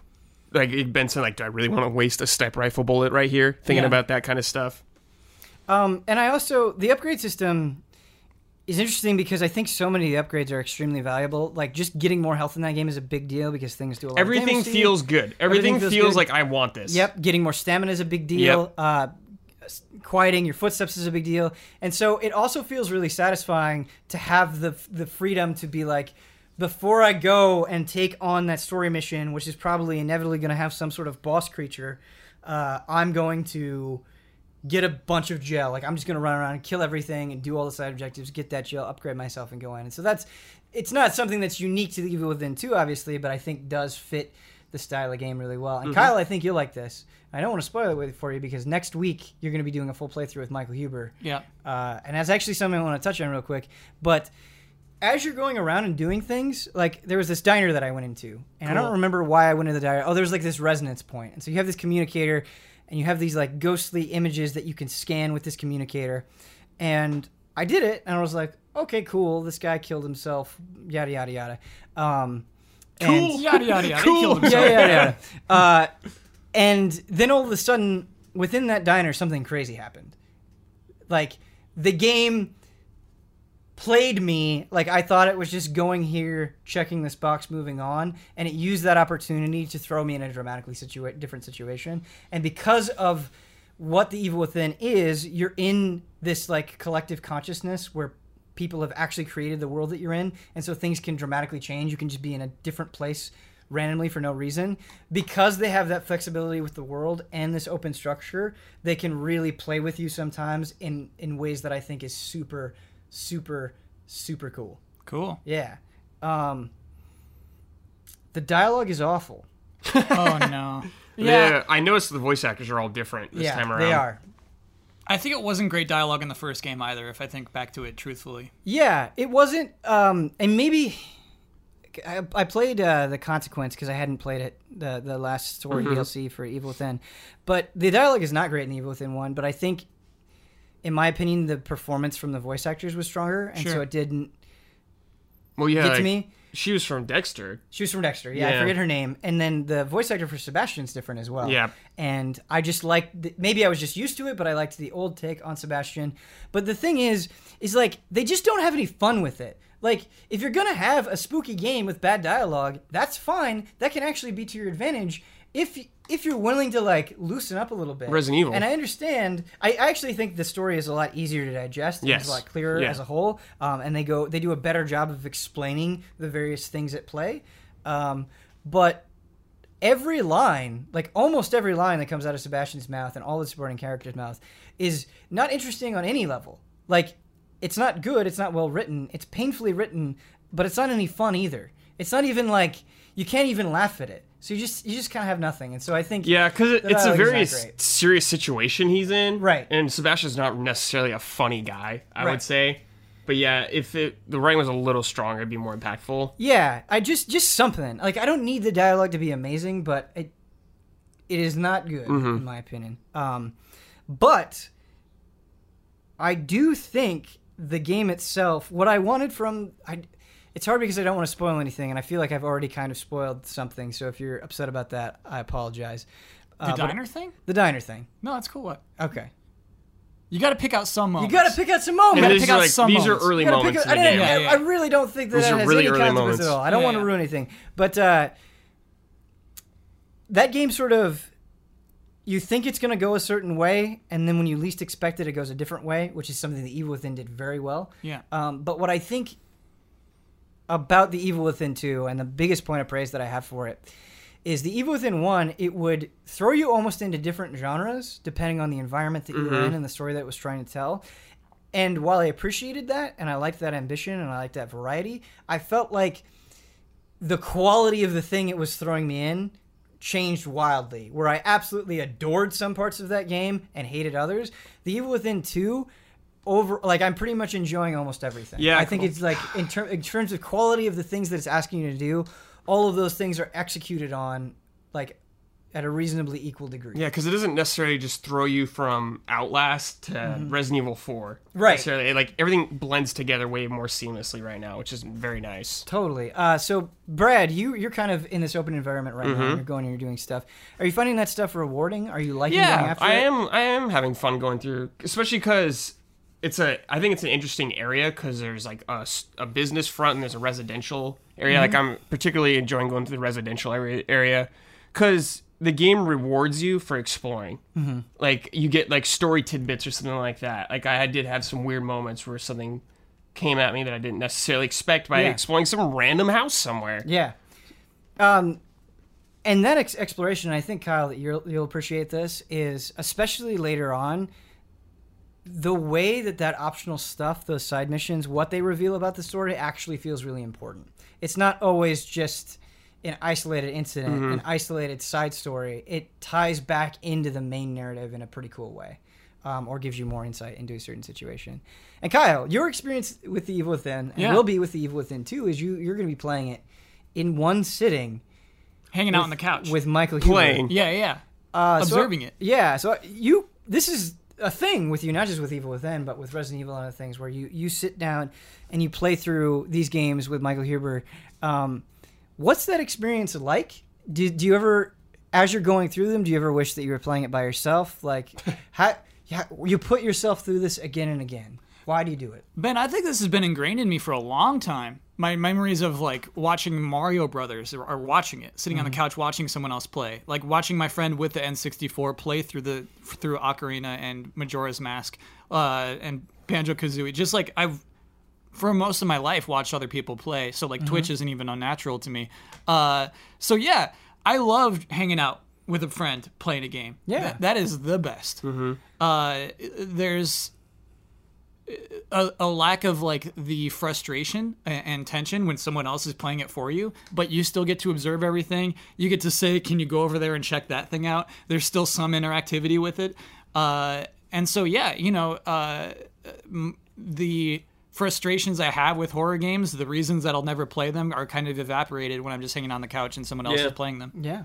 Uh, what do you think about specifically Michael Huber being your pilot? Because he's somebody that usually when you're playing these games, he's already played through them, Yeah. and this is a genre that he's super well versed in. So where he's kind of a lot of times flying through these situations. Do you think that that makes for a better experience, or makes it where like you won't be frustrated by things that you would be frustrated if you play them by yourself? Yeah, and it's not just his confidence and his ability, but it's also his joy. Uh, Yeah. he does love parts of it. It's pure joy. And from so a lot of yeah, it, yeah. it's not always flying through it. He'll point out details that he appreciates in particular. He'll read out the letters and notes that are left around. Sure. He loves the lore. He'll point out the lore things. And so yeah, uh, having someone who is enjoying this thing makes you enjoy it more. Mm-hmm. Always. Does, does that joy come in the scary moments as well, where something spooky's happening? And he's like, "This is this is so awesome." He'll he won't even prep you like that. He knows when something scary is about to happen. And so he won't prep you on it because he wants your reaction on such a thing. I see. And but you can see the joy that he's feeling waiting for you to react to that thing. yeah. Gotcha. Um The Evil Within 2 is a game and I want to get your opinion on this where the upgrades that you're getting are things that I think would be that wouldn't even be a thought in other games where you are reducing the sway of your weapon while aiming, you're reducing the kickback of your weapon when you're firing. Yeah. Um, do you think that we, in all honesty, we kind of talked about this a little bit before the show, but I'm still asking the question. Uh, do you think that that's that's okay? That that should be there by default and just makes the game frustrating until you get those things, or do you? Think I don't think it's it's frustrating because I don't have them right now. I've chosen to upgrade other things, but I do like that you can reduce the sway and everything like that. Hmm. I guess, I guess because we're kind of used to games and we're okay with games being like that. Maybe if you're a Call of Duty player or some a guy that plays FPSs only, and you're playing a game, you're shooting and they're swaying, you're like, Yeah. what is this? Why is this happening right now? I bet that would be much more frustrating with mouse and keyboard. Possibly Having the sway. I mean, I'd have even more control though if I, would was on a mouse and keyboard. I actually keyboard really aiming. like to, to play with mouse and keyboard and see how it feels. Yeah. Um, Because you want to just be able to point at it. Yeah, I think with analog sticks, you're used to some like guessing and some readjustments. Perhaps. yeah. But like mouse is like I click over, I point over and click on it. I've actually had a little bit of trouble uh, finding the right sensitivity for me with Mm-hmm. Evil Within, where I've turned it up pretty dramatically and it still feels a little Oh, really? sluggish. Maybe by design. Uh, maybe I just need to turn it up even higher. We'll see. Um, but what I want to say about upgrades is I actually like it. I can see that argument that it should be there by default. But to me, the upgrades that I like when I really get invested and care about my character and want to go hunt things out is when I feel like I really need something. I hate it in games, and this happens to me a lot, where I will get an upgrade for something, and because I just don't need it, because I'm just doing fine, I forget that Mm-hmm. You're I like, have whatever. it. And then you open up your menu and you're like, oh yeah, I should probably try that out. Yeah. I love, and this happened to me with Evil Within when I got more health, and it's like, oh my god, thank you. You Or when I- notice upgrades Right. a lot more in this game. Mm-hmm. You just you notice them, you feel them. When I got that extra stamina, I was like, I was running out of stamina so much. This feels like a whole new game now. Thank you. Um, and so if if you want to make it feel a little janky up front for me to get invested like that and to care, I'm all for it. like the weapon sway isn't even that bad to me. No, it's, it's not. manageable. I agree. It's not outrageous or anything like that. Where Yeah. I feel like it's mandatory. I don't know if I'll necessarily even get it in the game when I'm playing through right now. Doesn't the game have like diazepam? Can't you like take pills that make you aim better? Uh, no, No. I don't Oh, okay. think I don't think there's any pills. It does that you have can take. it does have like an auto aim kind of thing. Or You yeah. So but when you it, start the game, it asks you if you want to have auto aim. on it recommends okay. you don't use it though. Right. Cool. Creator's intent. Yep. Uh, oh, something else that I love, and God bless you, Evil Within, for doing this. So you can, uh, you'll find materials out in the world. You'll find uh, like herbs, and you'll find gunpowder, and you can use that to craft stuff, to craft uh, syringes, which you use to heal yourself, to craft bullets, yada yada yada. Um, you can craft it anytime you want. If you just open up the menu, you open up your radial menu where you select all your weapons. Right there is a crafting thing you can craft. However, you can also craft at benches uh, in safe houses that you have to physically travel to to get to, uh, which also has coffee that you can drink to Oh, restore I your health. love the coffee mechanic. Um, you can go into a mirror and upgrade your character. If you upgraded a bench, it is dramatically cheaper than if you upgrade from the menu. And I think that is so so That's a smart. good idea. Yeah, Yeah. it's pretty fun. Um, and I I've, I actually didn't realize that that was the case until oh. later Oh no. and so I, oh, I've no. spent a lot of resources that I shouldn't have. But I did eventually pick up on that, and uh, having just that extra layer of choice, I think, really adds so much to the tension. Like there was a boss fight that I was in that I had died a couple of times to, and I was like, I'm gonna spend all my gunpowder to get more sniper ammo because the sniper's been really good against him, and just like feeling like you're applying that level of Yeah. strategy is, is super super good. Um, and the part of the game that I'm in now, chapter 12, I would say the last three chapters have been some of my favorite chapters. Excellent. So it's really good. Yeah. Um, Really enjoying it. yeah, I'm really enjoying it too. I think it's great. Uh, I want more of it. Yeah. I will say, Yeah. this is just a personal preference, and I want to get your take on it, Brad. And I don't know how much footage you've seen of the Evil Within 2, Kyle. So, Evil Within 2 is a is a much more saturated game than Evil Within 1. The colors are a lot fuller. There are a lot more colors in general. Cool. Um, and I think in some instances it plays to the game advan- game's advantage. Uh, there's this artist that is killing people, and his like displays of blood and viscera and body parts. It looks really, really good. But when I'm going through the overworld, it's not. It just kind of looks like a small town. It's not as scary. Whereas I think in the Evil Within one, it kind of being more desaturated, it kind of being a little bit grungier, a little bit grimier, was more. It was scarier to me. Like the places that I were was in, on average, in the Evil Within one, was a little bit more uh, frightening to me. Not Sure. a big complaint, but a complaint. Yeah. Uh, I actually like some of the evil one, evil within environments bug me. Like Which ones? particularly like the sewer esque environments, like the like the weird warehouse things. I don't. Sure. I'm not a fan of those in games at all. Okay. So so far for me, I've been like, yes, Okay. Thank so, you. So you think the environments that you've experienced so far are yeah. more interesting? Granted, it hasn't been that many, but I'm cool with them so far. Cool.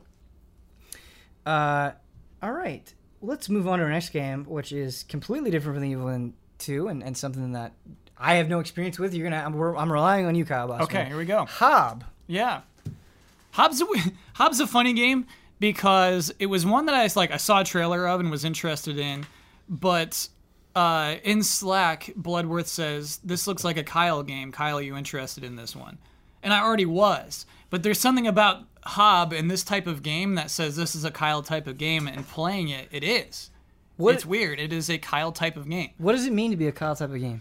In this particular case, it just does so many things that I like, and some very particular things that just set me off, that light me up, uh, that I just I love seeing in a game. Uh, so it is top down. It's a top down game, uh, mostly for the most part. No, I shouldn't say top down. I should say locked camera. I guess. Okay. Uh, in that sometimes it moves with you, like like a like an old Legend of Zelda, top down Legend of Zelda, but sometimes it's like fixed, like Devil May Cry. Um, you never have any control over it. Uh, it's from Runic Games, who I had to double check on this. Only made Torchlight and Torchlight Two, Oh, Yeah. okay. uh, the random loot games, and this is very different. It's very different from the. I mean, those are basically Diablo games. Torchlight, yeah, absolutely. They're, they're almost like just you know you can just call it a Diablo game and everybody gets what you're talking about. This is very very different. It's more like um, it's like a Ico. It's like a, a, a Oh. Rime. You know, in, in the way that it's structured. Uh, you're just kind of exploring. You, no dialogue.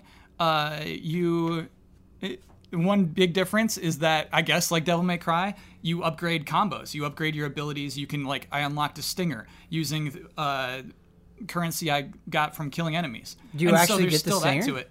Uh, you get like a charge attack where you Okay. do, you like Oh, okay. you just charge with your lance, your sword. Um, but all right, that's all kind of regular stuff. You know what I mean? What I love are big environments that interlock with each other. The the the surprise of oh I'm here now, but also the way that these environments shift and interlock and just like perfectly just like I'm flipping a switch that makes this tower rise out of something unexpected and just just transformers just transformers in the environment it's just sometimes so cool Nice. uh, and the idea of just like climbing up a well and then suddenly I'm back out here I'm back out in this place That's always a fun feeling and then just yeah. like towers rise and I've like fixed something and now everything that was like exploding with lightning is now calm and cool and I can move on to the next area which is interlocked with where I started. Right. That kind of thing I love. Totally. And I just I love going through that. And so I like that I, I shouldn't have said Devil May Cry and its combos and things because it's very simplified. There is mm-hmm. one attack button that but you you're press. just saying like upgrading. Yeah, and Yeah. yeah. yeah, So there is a weird. I didn't, wouldn't expect it to have an upgrade structure, and it totally does. There, you can upgrade your weapon by finding pieces. Exploration is heavily encouraged. Uh, the only way to upgrade your weapon is to find chunks of sword, or chunks of hearts, or chunks of blue super meter out in the wild. cool. Yeah, so the the real joy it feels like is is seeing how this world will surprise you and and what it, how it's going to kind of play on your expectations of what you expect from this environment and then how you you actually through your actions change this thing. yeah. Uh, is there is there a story to this transformer tower? Is there a story to the character that you're playing as, or is it just sort of boom, you're in this world, it's mysterious? Yeah, uh, I've not finished it, Ben. Uh, that's not been made apparent, but Okay. it all seems to have a purpose. Like Ico. Yeah. You were right on that. exactly yeah yeah yeah like Ico it, it, it's it's nothing like jarring there's no like floating platforms and question mark boxes out in the nowhere you know what i mean Right, It's- right. It, it seems like a coherent world which is cool and yeah there's there's some active story things that happen Some of it's not there, yeah. backstory but like things that are like you're picking up clues upon and uh, it's cool it's it's it's really cool in how it delivers that uh, i was thinking ben when you're talking about us championing uh, uh, Star Wars or or Lord of the Rings. Right. Uh, this game runs very poorly Oh. on PS4 Pro. Very Wow. very bad. Ooh. Uh, Not there's what I just expected. sections where it's stuttering so hard for no apparent What reason. What platforms is it on? Uh, it is on PC and PS4. They Oh. actually they sent us a PC code. This is this is on me. So they were like, They sent play us this a version. PC code, and then I said no thanks and bought it on PS4. That's okay. Play where you want to play. yeah, yeah. But uh, I want to, I want to make, I want to make that known. If you're looking into this game right now, prior to any patches, it runs very, very poorly. Interesting. Expect Yeah. some bumps. So what what's funny about this is if that had completely ruined this game, I feel like that's what, what you would have opened with. Yeah. I'm not trying to put words in your mouth, but it sounds like you love it. Oh yeah, it also runs. Terrible. I mean, there's Yeah. games I love that are just like that. Yeah. I mean, Souls games, The notorious. Guardian. Yeah, The Last Guardian. Like, Yeah, yeah, There's some exactly. chugging. yeah. Um, not that that's an excuse, but it seems Correct. like r- r- in spite of that, you're still having a really good time. Yeah. Um, Caves. You know, I love caves. how, how long have you put into it? How long? I think it was. I think I'm like three hours in. I think I'm like three to ha- three hours in. do you, do you feel like you're kind of getting close to the end? Is that hard to gauge? It's not hard to gauge because, you know, you check your menu and it's like this is how many things you've Oh, unlocked okay. and things Yeah, like yeah. that. So I think three hours in, I'm thirty percent through or, or less even. Hmm. Um, how much is it? Fifteen dollars. Kyle, I gotta say, No, sorry, nineteen ninety nine. I'm, I'm into this game. This sounds really cool. Yeah. It's a really cool game, and I, you know what? I'm proud of. I'm proud of Runic for like going in a completely different direction. Yeah, Like this is a very very different game from Torchlight, and it's just it's actually really interesting. Great. it's it's weird what things become new examples, but like Guerrilla Games. Yeah. Like, hey, Yeah. new direction. Yeah, it's on you. exactly that. Yeah, and it kind of feels like that kind of game. Like Always exciting, yeah. yeah. Um, no, but what you said it like fi- them putting so much thought into the world. These are not just screens that you're going through to beat up a few enemies. Like you actually feel like you're having a tangible effect on it. I Yeah. I love that. That's Yeah. the high that I live for in games. I love it. I love it. I love it. And I I'm gonna buy this game. I really am gonna buy this game. I don't know when I'm gonna play I it. think I'm gonna buy Yeah, I don't know when I'm gonna play it, but I'm gonna I'm gonna buy this game. That sounds very very cool. It's a fun game. It's a really cool game. You know what else is a really cool game uh, that we've never talked about before on this podcast? I can't believe that we've never talked about this game. It's funny because we all love it so much and we never bring it up. Yakuza Zero. Yeah, wait. Yeah, I was waiting for that. Yeah. Uh, I can't believe you never talk about. It. I know. like we any never. Yakuza I know. game. We don't. It's like we all we all privately get together and freak out about Yakuza, and we Yeah. never share that with our audience. Yeah. It's disgusting. I'm glad it's finally happening. I know. I'm, I'm glad I got to be on this. This is a momentous I know. episode. You you get to be on. For a second, I was like, wait, have they never really talked, have they never really talked about this? I was like, I haven't been on this show in a while. I don't know. uh, Bradley Ellis, you finished Yakuza Zero. And Yeah. I think I think I've said this before. I'm late to the party on it. I, I keep bringing this up because it. I, I reviewed Yakuza Zero. Yakuza Zero is a long game. Yeah. Made even longer by like how much you want to get involved in all of the the side stuff, of which there's a lot. And I remember reviewing it during Christmas break and like it eating up a lot of Christmas break. It was a great game. I didn't mind, but it ate up a lot of time. Brad walks up to me. He's like, "I'm gonna play Yakuza Zero," and then we you know tasted it a little bit during Easy Living. Three days later, Brad's like, "I finished Yakuza Zero." what? Yeah.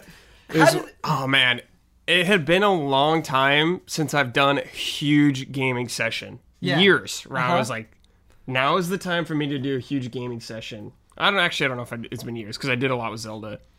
But it- right place, right time for me to play that game. Mm-hmm. I've been waiting for because I just finished the retro, and then I played that game right after. I was like, I need to cool off Right. from Souls. I love them, but I need a break. What better way to go to the mean streets of Japan? Yeah, but it punch sounds some like dudes. it sounds like not only did it is it something that you could stick your head into, but that you, that you loved it. Yes, I did. So obviously Huber and I have have spent a lot of time talking about Yakuza, but Brad, I want your take on it. What stood out to you? What did you love the most? What did you Characters. like the story? Okay. I think the characters are the biggest strength of that game. Okay. How they're all awesome and interesting characters. Even like some of the side characters, like all the bosses and everything like that. Yeah. Really loved all of them. okay. Uh, what is it about those side characters, the main characters? What what do you think makes the characters special in Yakuza Zero? Oh man. I don't know. Cause I if I knew that, I would be working for game developers and making great characters all the Sure, time. sure. But I you just- cared about them. Yes, I did. I thought uh, Majima and Kazuma were like completely different, opposite characters, Mm-hmm. going through their own stories. Like their their story arcs were interesting to me, something I could get behind. Mm-hmm. Kind of dealing with a bad situation the best they can, and just being badass yakuza's about it. Right. Like, like not being afraid to just be like, we're fighting right now. Right. Like well, I was like, yes, let's just fight right now. This is awesome Yep.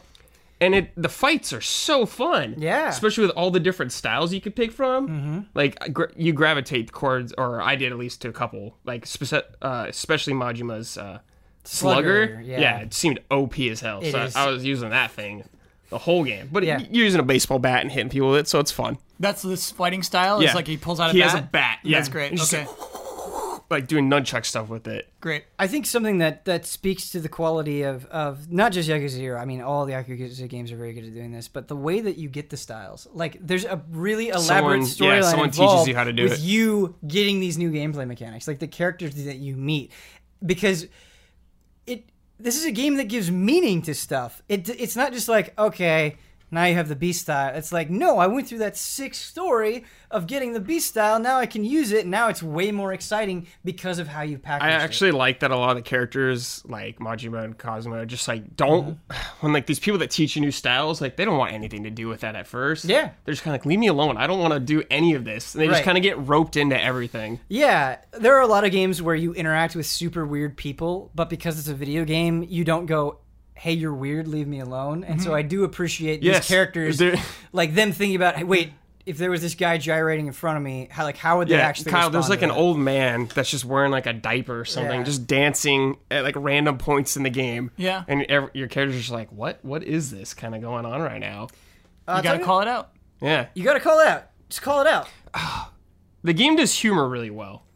I feel like the, it How so? like the, that game is a master of tone somehow, like mm-hmm. transitioning from really Tonalist. serious, yeah, really serious moments to comedic moments that don't feel out of place sometimes. Hmm. Uh, yeah, I completely agree with you. I think part of the reason why the it changes in tone so well is I feel like I've become more aware and get more annoyed by when I'm like, oh, this is the comedic relief part. Mm-hmm. Like, like pe- you could see people writing a script and they're like, we've been serious for a while. We've got to throw in a joke, and it's just they don't put any care to to how they're crafting it. What I like about Yakuza is it will swing wildly, but when it's got a vibe going on, it'll just ride that vibe. It's not. It's not. It's thinking more about the story it's telling and the vibe that is present within that story than being like, oh, we should tell a joke here.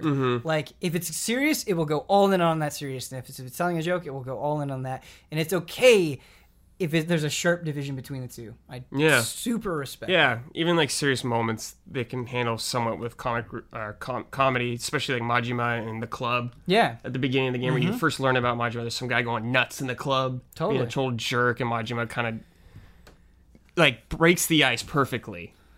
Oh man, Kyle, I wish you'd play these games. Kyle, you just gotta play the- this Just game. tell me how you break the ice perfectly. I, I can't even explain it. It's the writing Okay. and the way the voice actor delivers everything that feels so perfect and natural. I, the the Majima. If, if we're doing cutscene of the year, Yeah. I really believe in my heart of hearts that I would pick the. We could do the it. Introducing Majima as the cutscene of the year. I love introducing characters. Yes. Yeah. This is this is this is how you get started as Majima. So you you know it's made very obvious that Majima can beat the shit out of anybody. Like he's a strong dude. He's got he's got a criminal past, okay? He's running this cabaret club where he needs to respect the customer no matter how wrong they are. Okay. There is a wildly belligerent and inappropriate customer and how Majima deals with this customer while remaining stylish, polite, and customer oriented is absolutely amazing. Wow. How he deals with it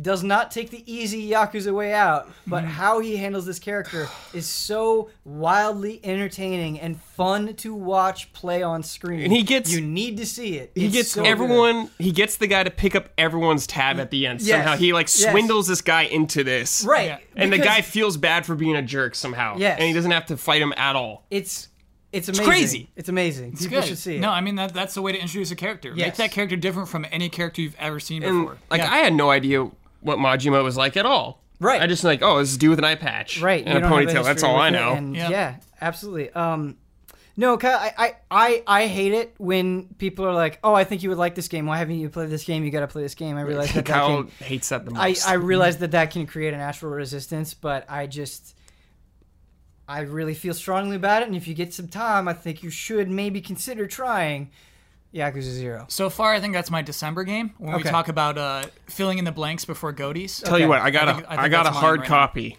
Okay. I got you. Yeah, yeah. Hard I physical also have copy. a hard copy. Hard physical copy. like you don't mean Hard- you don't I mean got to a beat hard it, copy. but I'm just like I would I like gotta to see see the what you scene. think about this game. yeah. Also, Yeah, yeah. the ending is Oh, amazing. Uh, Brad, uh, going back to talking about the game itself, uh, something that Yakuza Zero does that other Yakuza games don't do that I thought was interesting, and I want to get your take on it, is that the some of the shopkeepers and things like that that you're interacting with have their own stories that you can get involved Yeah. in. Uh, what did you think about how that was handled? Did you think those were interesting stories? Did you want to engage with them? uh, when I was playing this game, I Hmm. went, this game is way too big for me to do everything right now, especially when I have so many other Yakuza games to catch up on. Yeah. So I just kind of did little tastes of everything. I didn't necessarily get the most in depth with necessarily something because there's so much in that game. Sure, Because you could spend 100 hours in that game you could. easily. You could. Uh, but what I'm happy to say is if you crit path Yakuza Zero, you'll have a great time. I did, and I If had a you- great Okay, time. If you, All right. I mean, I, I have not, I've not 100% in Yakuza Zero, not even remotely close. But I can say with confidence, for the most part, if you just do a little bit of sampling of everything, you'll have a great time. Yeah. If you engage in all those stories, I think you'll have a great time. yeah, like Kyle, let me tell you, there's one there's one side quest I did about some kid who bu- he waits in line to buy a video game. Oh, don't. All right. oh, Okay. Don't. All right. Right. He set it up. That's that's all you need to know. Great. You're in. Yep. You're in. Uh, okay. Yakuza Zero, play it. Play it. Won't be the last. It's time we really good. Like I've spent so many years of Michael Huber just praising these games to me since, Since the first school. one. Since the first one came Yeah. out, and I was like, yeah, yeah, I'll get to it eventually. You know, Huber freaking out about a game. What's what else is new? He was right. But he was right. Ben and Huber are right on this. This is a this game's the real deal. Yeah, it is the real deal. Do you know what's the realest deal? Divinity Original Sin 2. D- dude, this sounds like the realest deal there the possibly realest is. Um, so I am, I am moving painfully slow through Divinity, and like it's it's tough because the moments that I have been able to give to Divinity Original Sin 2, I've just been soaking up and loving, and I want to get that review out, but I also don't want to rush it because this is not a game you rush. This is a game that you take in and savor, and it's there's so much that I can say about it. Um, it's it is so easy to sink in to hyperbole with Divinity Original Sin 2, but you also don't need to. Uh, this is a game that was made by a small team. I am I am not only blown away by the sheer mechanical depth of it, but how how every element of it is so good. I am enjoying the world that I'm exploring. They do an excellent job of making the world seem mysterious and interesting. Choice is not just something that they're putting on the back of the boss and saying your consequences matter. Like every interaction that you're having, uh, you can do something great. And I'm going to say some early examples of the game to kind of illustrate my point. Um, so there was this cave that I thought I had to get through to get to my story objective. Totally didn't. Uh, there were these flaming slugs, and uh, I was fighting them, and I was losing. Divinity Original Sin to 2, a bunch of slugs. A bunch of fire slugs. They're flame slugs. I know. I'm not Okay, saying. all right. I'm not saying I'm good at Divinity Original Yeah. Sin 2, uh, but I, I, I've bounced Early around on. between difficulty modes, um, and I, I actually think it's a legitimately hard game. Yeah. I've played mostly on classic, uh, and I think I think it is very very challenging. And I was I was struggling, and I was thinking about it, and I had forgotten that one of my party members could talk to animals. Cool. Forgot about that. Great. And so I start talking to these slugs. And I realized that these slugs aren't just enemies here. They're not just things for me to fight, to kill, to loot, to move on. They a curse was befell them. They have an entire storyline. They're actually named characters. they weren't just in this cave. I, by talking to them, by using this skill that my party member had, I got swept into a completely d- different side story. I'm not. There was a squirrel that I ran into mm-hmm. that told me what was going on, contextualized why the scene was happening and what he saw. yeah. And he actually, like, even though he's speaking like a human, he still kind of speaks like a squirrel. The way that they craft his dialogue to kind of make him seem a little bit anxious and hurried. It's so well done. We were talking about the evil within dialogue, the, the dialogue in Divinity 2, and like everybody's got a voice, and all the voices are good. Everybody sounds distinct, and like you go in a town, and you're like, how, like when I play RPGs, I often start out optimistically, where I go, I'm going to talk to everybody, and then I realize that most Doesn't what matter. people have to say doesn't matter Yeah.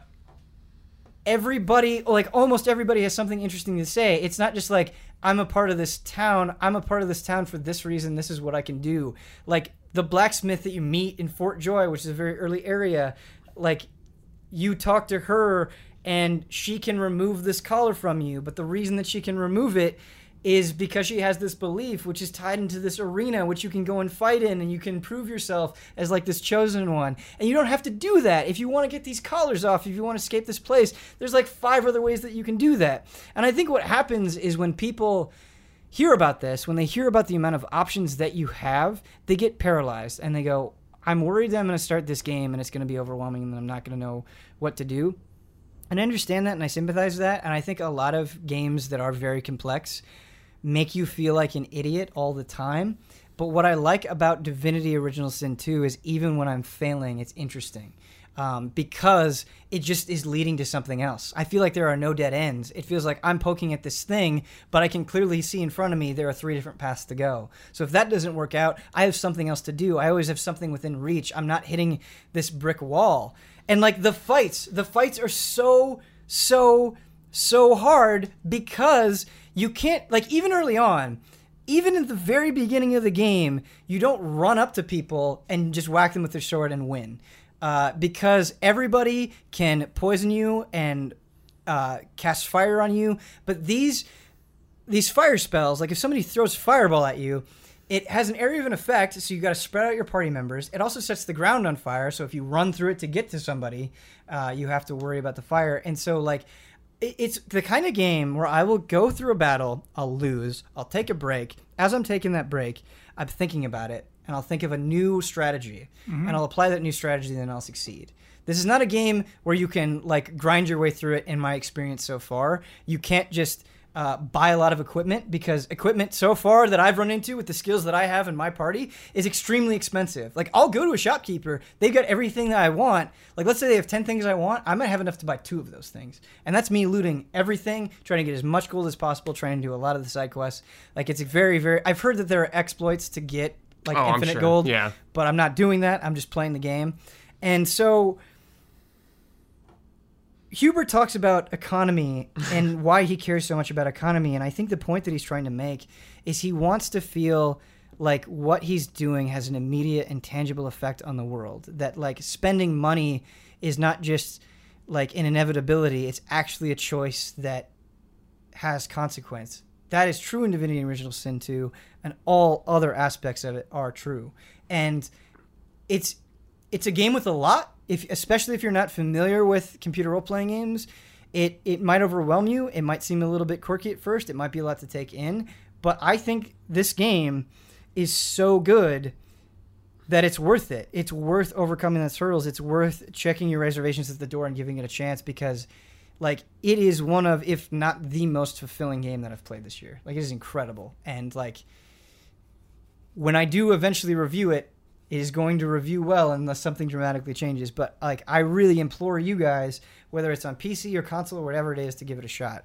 Um, it's fantastic. I'm Uh, playing on easy. That's fine. That's fine. And you know what's yeah. great? You can play on easy. You can switch. You can switch at any time. And they don't care. They don't care. Yeah. It's not about that. It's Just not play the game. It's Yeah, just so- play the game. Just Yeah. play the game. Like and the that. thing is, like, uh, Explorer, I've definitely played a little bit on Explorer, which is the easiest mode. Uh, it is dramatically easier, but it's still, like, it's still not just run up and hit dudes. Like, I'm, you're still having to make some semblance of an interesting choice. Yeah.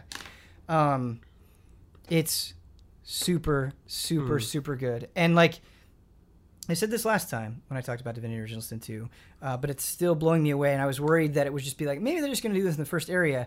You can completely create your own custom character, right? Or you can create like a character that actually already exists in the world. So I am the beast. I am the terror of the seas. I am this dwarf pirate, right? Yeah. So many conversations I've got into, especially with dwarves, that are like, I know you. And it feels so cool. That's it's like super important. yes. If you look at writing, like that's good. Yes. It's good for characters that have previous relationships. It's super good, and and different people will have different responses to me Yeah. depending on what they've heard and what culture they come from. It's good. That's what makes it feel like a world. Yeah. Um, and I, everybody's already talked about this, but I don't know if you guys have heard it on this podcast or something else. But uh, you can be an undead character, so you can be like an undead human. I did not know elf, that. An undead dwarf or whatever. Um, and what's really cool about being an undead is like you don't just look cool; it actually has very dramatic consequences for how you play. It completely changes. I would argue that it completely changes how you play a game. Mm-hmm. You can't heal from regular healing potions; you heal from poison. Hmm. And so that's a huge benefit to you a lot of times because a lot of enemies will use poison and you can just be like haha this doesn't hurt me this heals me that's really good um, but when you go into town people will attack you on sight because you're an undead Sure. they won't service you because you're an undead Yeah. so what you can do is you can literally find faces like flesh faces and apply them to yourself and change the way you look so my skeleton mage right now looks like a like a bearded human.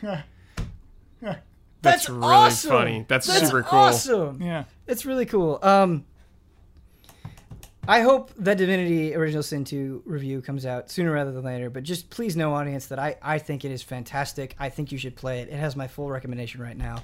Um, and yeah, Yeah, this sounds insane. it's insane. I, I I was saying this to the the Patreon D and D group where there have been a lot of good this this sort of like grassroots resurgence of this style of computer role playing game where you've had like Wasteland 2, you've got Pillars of Eternity, you've got all these different games without and you had Divinity Original Sin. To me, in my opinion, this is absolutely at the top of that heap.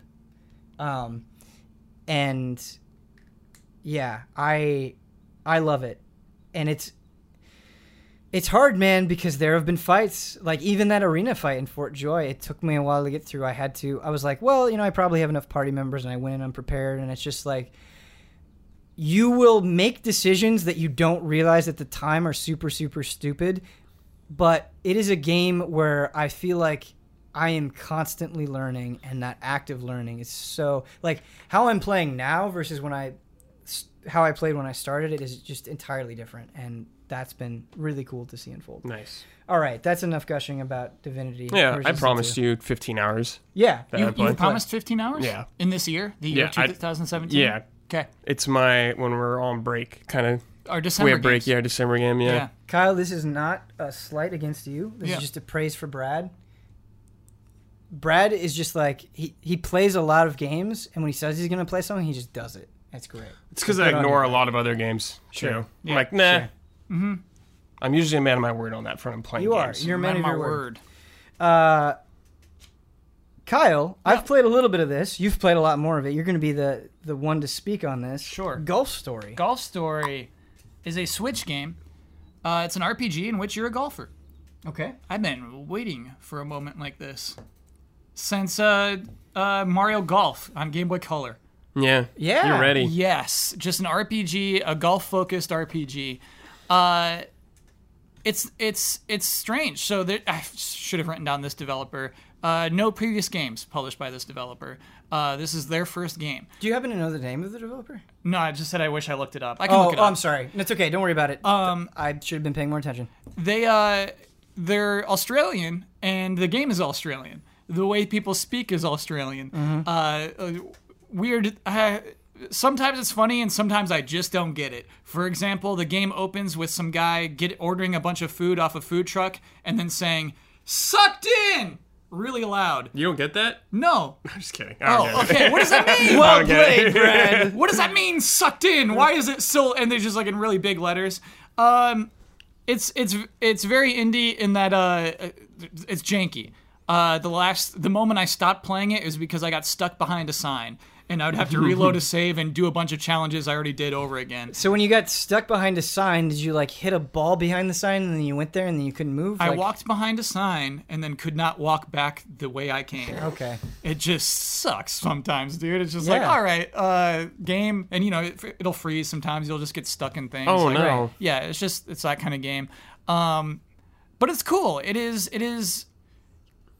I had so I guess the discussion I'd like to have about this Yeah. is in an RPG, I think you have to care about the success of your character, of the main character.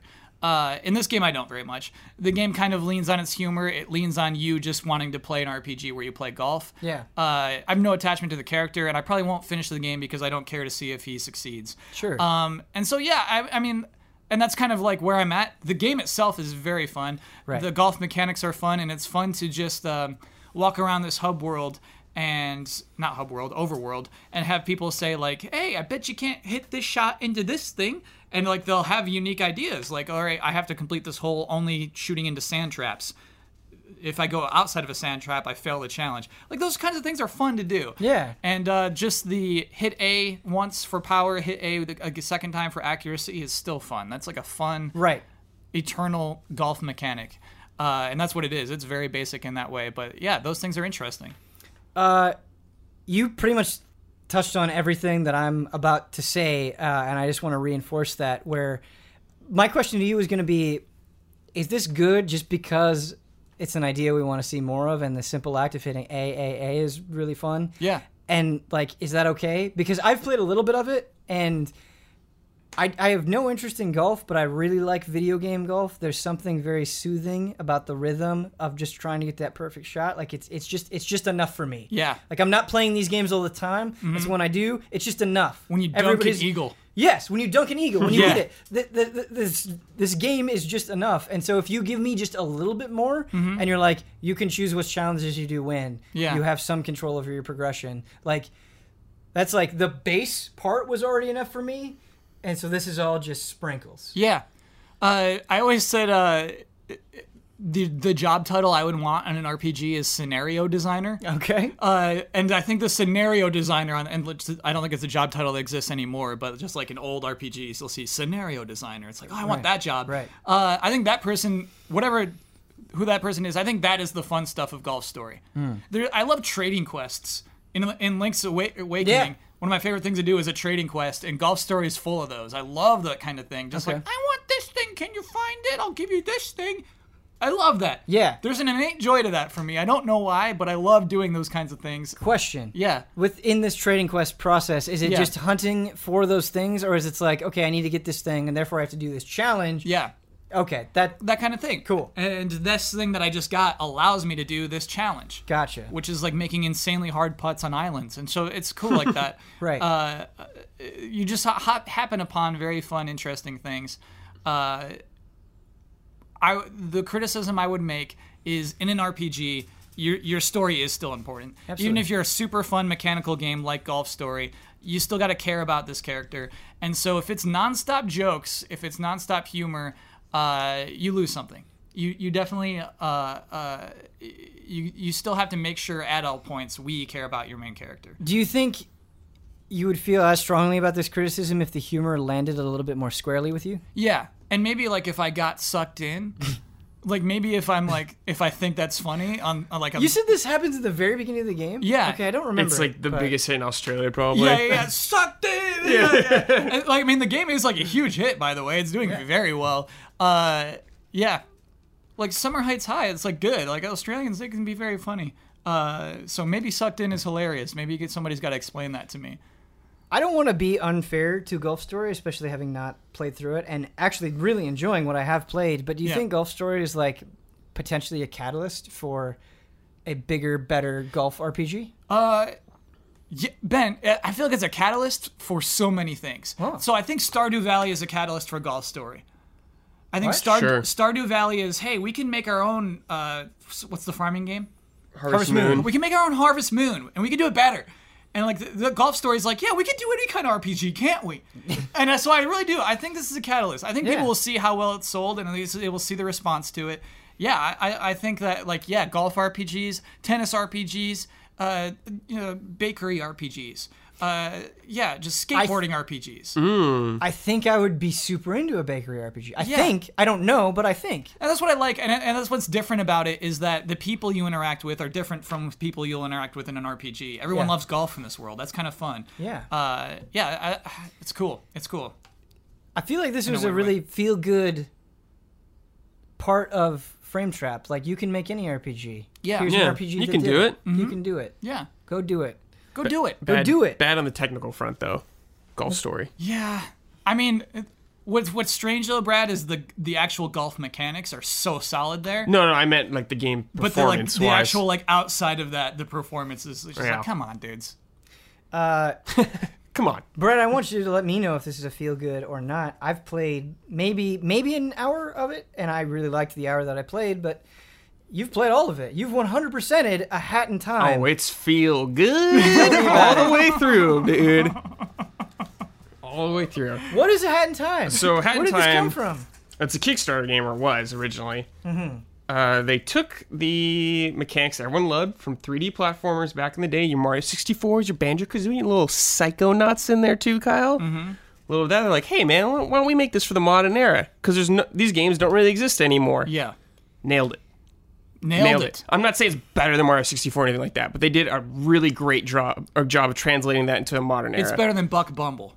Yes, it's better than Buck Bumble. Buck Cool. to the buck to the buck to the best. Buck to the buck to the buck. There's that circular That's saw. that circular saw. You tune into Frame Trap for the hot takes and the circular saw So- and the sirens, which we haven't gotten yet. Uh, ben, I want to talk about the first area you're at, which is Yeah, Mafia Town. Mafia Town. So Mafia Town is your very traditional, what you think of a, uh 3D platformer level. Mm-hmm. Invokes Mario Sunshine, all that kind of like the setting, everything like that. You know, Yep.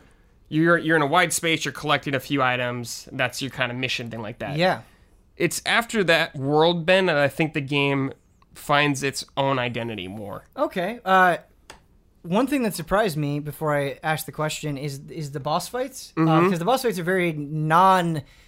3D platformer where it's like you're Yes. kind of like, It's like you're locked 2D. into arena, Yeah. or it's it's more of like an action game kind of. But it, not all of them are like that, though. oh well, how does the game find its own identity after that first world? it takes so when you think of the open world Mm-hmm. we're all thinking of the you know the super mario 64 you're in that big area Yeah. the next world which is called deadbird studios kind of adds its own unique twist on it um it's this it's a movie studio where two birds there's a penguin side and an owl side they're fighting over movie awards and they're gonna make each side is gonna make their own movie to win that award Great.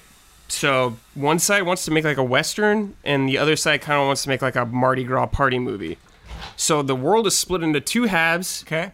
You're doing things on the outside, mm-hmm. which is one of the levels is a murder mystery. You're thrown on a train, Kyle. Someone's been murdered. You got to find clues. You go through this level finding clues. Wait, am I in the movie? They're making a movie. Yes, you're in the movies Why am I solving the mystery? because they all want Hat Kid in it. Oh, okay. Everyone wants you in their movie. but I'm not doing lines. I'm actually You're trying to solve the mystery Yeah. as his character. Yeah. So This you're doesn't doing work for me, you're Brad. doing you're doing things that you do in Yeah. a 3D platformer. You're collecting stuff, but you're doing Yeah. They change up the formula a little way to make it feel a little different. What kind of movie's gonna have Hat Kid picking up coins right in the middle of the movie? You're not picking up coins, dude. What am I picking up? You're finding clues. you're finding clues, Kyle. Like you're going through this train, Yeah. and there's these crows, like business coats and like Yeah. hats, look like detectives, and they're grilling you and asking you questions as you're going through, Mm-hmm. and you have to give them answers, and they start like bringing these answers up later on. Cool. And you're collecting evidence, and at the end, you have to figure out who the killer is. Yeah. And I don't know if it changes on who, depending who you kill, but I'm not gonna spoil what it is. Sure. So, and when you're going through these levels, Kyle, you're collecting points, and these points that you get go to each side. So if you collect like 30 points in owl levels, you'll get 30 points on there.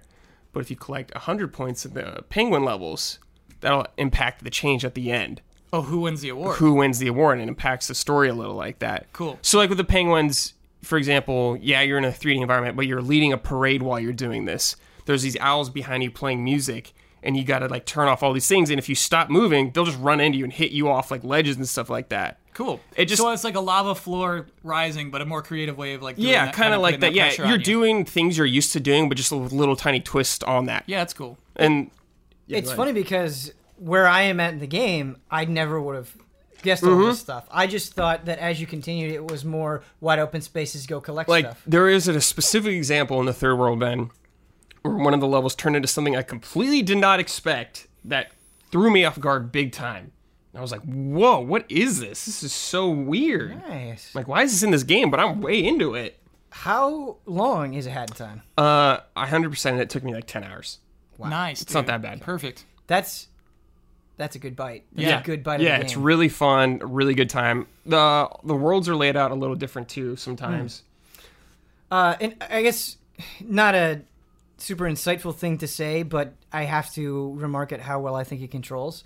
Like, it just- does feel very precise Yeah, that's what I was gonna say. Is there's there's a tightness to it. Like as I'm going around corners, as I'm jumping, as I'm doing Mm-hmm. the double jump, as I'm doing like the dive uh, with my character, all of that feels really really good. Like it's fun navigating these these spaces, which is so important in a game like that. Uh, so. you probably know about this already, but you get different hats, Kyle, Yeah. that you wear that give you different certain abilities. Mm-hmm. Now, these hats, for example, there's a sprinting hat where you By put it the on. way, time out. what do you think this team felt when they saw that Odyssey trailer? They've been working on this game for ages. I, here's what I think. Huh. I think they felt hopeful. Because here's here's what I would say. I think if I, I think if I was working on Hat in Time, is I would go. This is what we were inspired by. This reinforces why we're doing this. We love this kind of game. Mm-hmm. This I bet seems they like clapped. it's continuing that. They I stood would- up and clapped. I would shout and cry into a pillow for Really? hours. Yeah, I'd be You screaming. don't you don't think it's like a like you feel like you're on the same team in a way? That's happened before where I'm like, I had an idea and then I see that and I'm just like, oh, cool. That means, Yeah. yeah, yeah. I mean, like if we think about it that way, right? Yeah. Kyle, can we do can we accomplish anything? If if If we I- scream and shout into our pillows? No, I mean, think about it. Like, Yeah. if if we say, I want to make a game where you collect monsters, you can just stare at Pokemon and get real sad, mm-hmm. or you can just do it. Like, it's like us saying, like, well, if we're not going to be the best podcast, we shouldn't podcast. Yeah. We're not the best podcast, but that doesn't stop us from having a good time. Sure. True. Okay. Yeah. All right. So anyway, she's got hats. Oh, okay, yeah. So these hats you get, you can buy badges or buttons that you put on your hats that can change the abilities. So, for instance, I had this sprinting hat. I bought a badge that made my sprinting just. She's now riding a scooter just around town. cool. Wait, is it like a razor scooter, or no, is it like it's an like electric a scooter? like a uh yeah. okay. Like uh what's the word? Like a, moped? Vespa. Yeah, like that. You're just riding that now. Time out. What do you think this team thought when they saw Mario riding a moped? We did it first. That's our idea. All right, time in. That's what I think they were doing.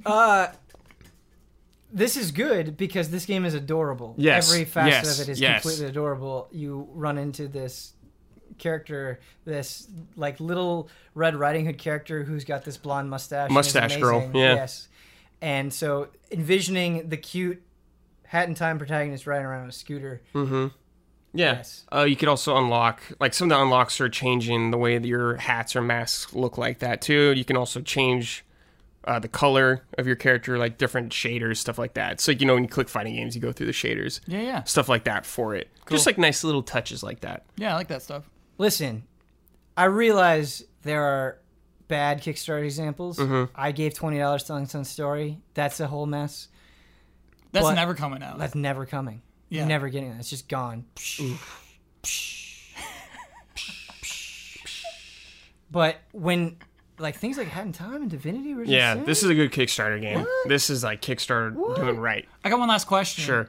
Do you get anything for 100%ing it? Uh, you get uh, yes. Okay. is it good?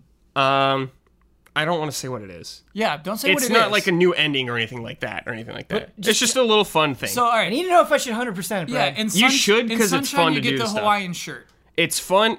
You Is get it- something around that, yeah. Okay. I would say 100% of the game is fun though. Sure. I, I enjoyed the act of 100%ing it, Ben. okay. Because I don't know, did you do any like the time rifts or anything like that? No, I don't think I've done so any there's time rifts. time rifts, Kyle, that you can get throughout worlds you collect, and it they turn into like the little platforming challenge levels from Sh- Sunshine. Whoa. They're like exactly like that. So you go through those. There's also a different colored time shift that is uh, like those kind of, but much more advanced and fits the narrative of the world more. And where you get, you can collect photos that help give you context of the world and the characters in it. So you can get a little bit of the story of what's going on and why these characters are here. Nice, dude. Yeah, it's good stuff. So it makes you want to go through it because it's fun doing it. Yeah. You're you Like I wanted to see everything in this game. Yeah, that's cool. But yeah, it's a good time. Doesn't drag on. Nice. Yeah, 10 hours for 100% is Yeah. like oof. Yeah, it's nice. Yeah. It's a good time. Do you think? I don't know if Hat in Time has a Twitter account. Yes, they do. Okay. On the day that Mario Odyssey releases, what do you think the tweet will be? Will it be? Will they say anything? Will it be supportive? Will it be like, hey, All right, Ben, this is an interesting bet, dude. uh huh? I'm going to take I'm going to take no tweet referencing Mario. I think they could do something nice like uh, celebrating like 3D platformers are back, but I don't think they're going to do that. I'm gonna say they're gonna do it. Okay. I'm gonna say some sort of positive tweet. Yeah, I'm gonna choose to believe. I'm gonna choose to believe. in re- dir- direct reference to Odyssey. yeah, I'm gonna say they choose to believe, or I I, think that- choose to I think their heart's in it, man. Yeah. Uh, I'm just saying this game's This not kind of a weird a Mario make, but- 64 or anything like that, though. So keep that in mind. It's uh, not. but I like that, It's though. not groundbreaking. Like it's not gonna blow your mind all the time, but it's really fun. I think I think that was actually something that I got frustrated with with Yooka-Laylee and why I had less and less desire to play the Yooka-Laylee over time is because it, it sort of just felt like it was just trying to do that. Yes. Whereas like I haven't seen the crazy stuff that you're describing, but even some of the things I've seen with in mm-hmm. Time is like, okay, it's not it's not just that. It's got its own ideas. It's going yeah, its own it's direction. got a few of its own ideas. Yeah.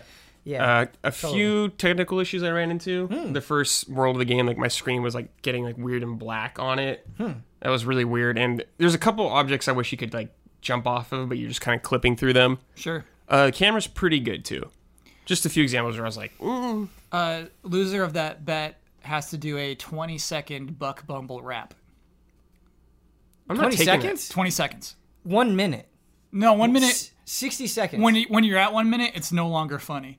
Oh, Like I'm thinking of like the audience. Is so it- like 20 seconds is the extent to which they can deal with it. okay, that's fair. Yeah. Is it an original rap Original rap about Buck about Bumble. Buck Bumble? Yeah. Can we crib from the actual Buck yeah. Bumble you can rap? absolutely. Okay. Yeah. Yeah.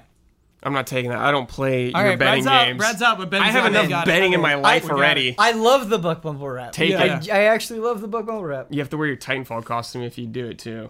Uh, This is this We- is uh, well- this will be resolved soon though. It'll be resolved on October 27th. Like we will Oh, know for sure Yes. whether they do Yes. a tweet. So Like- yeah, yeah, yeah. is that next?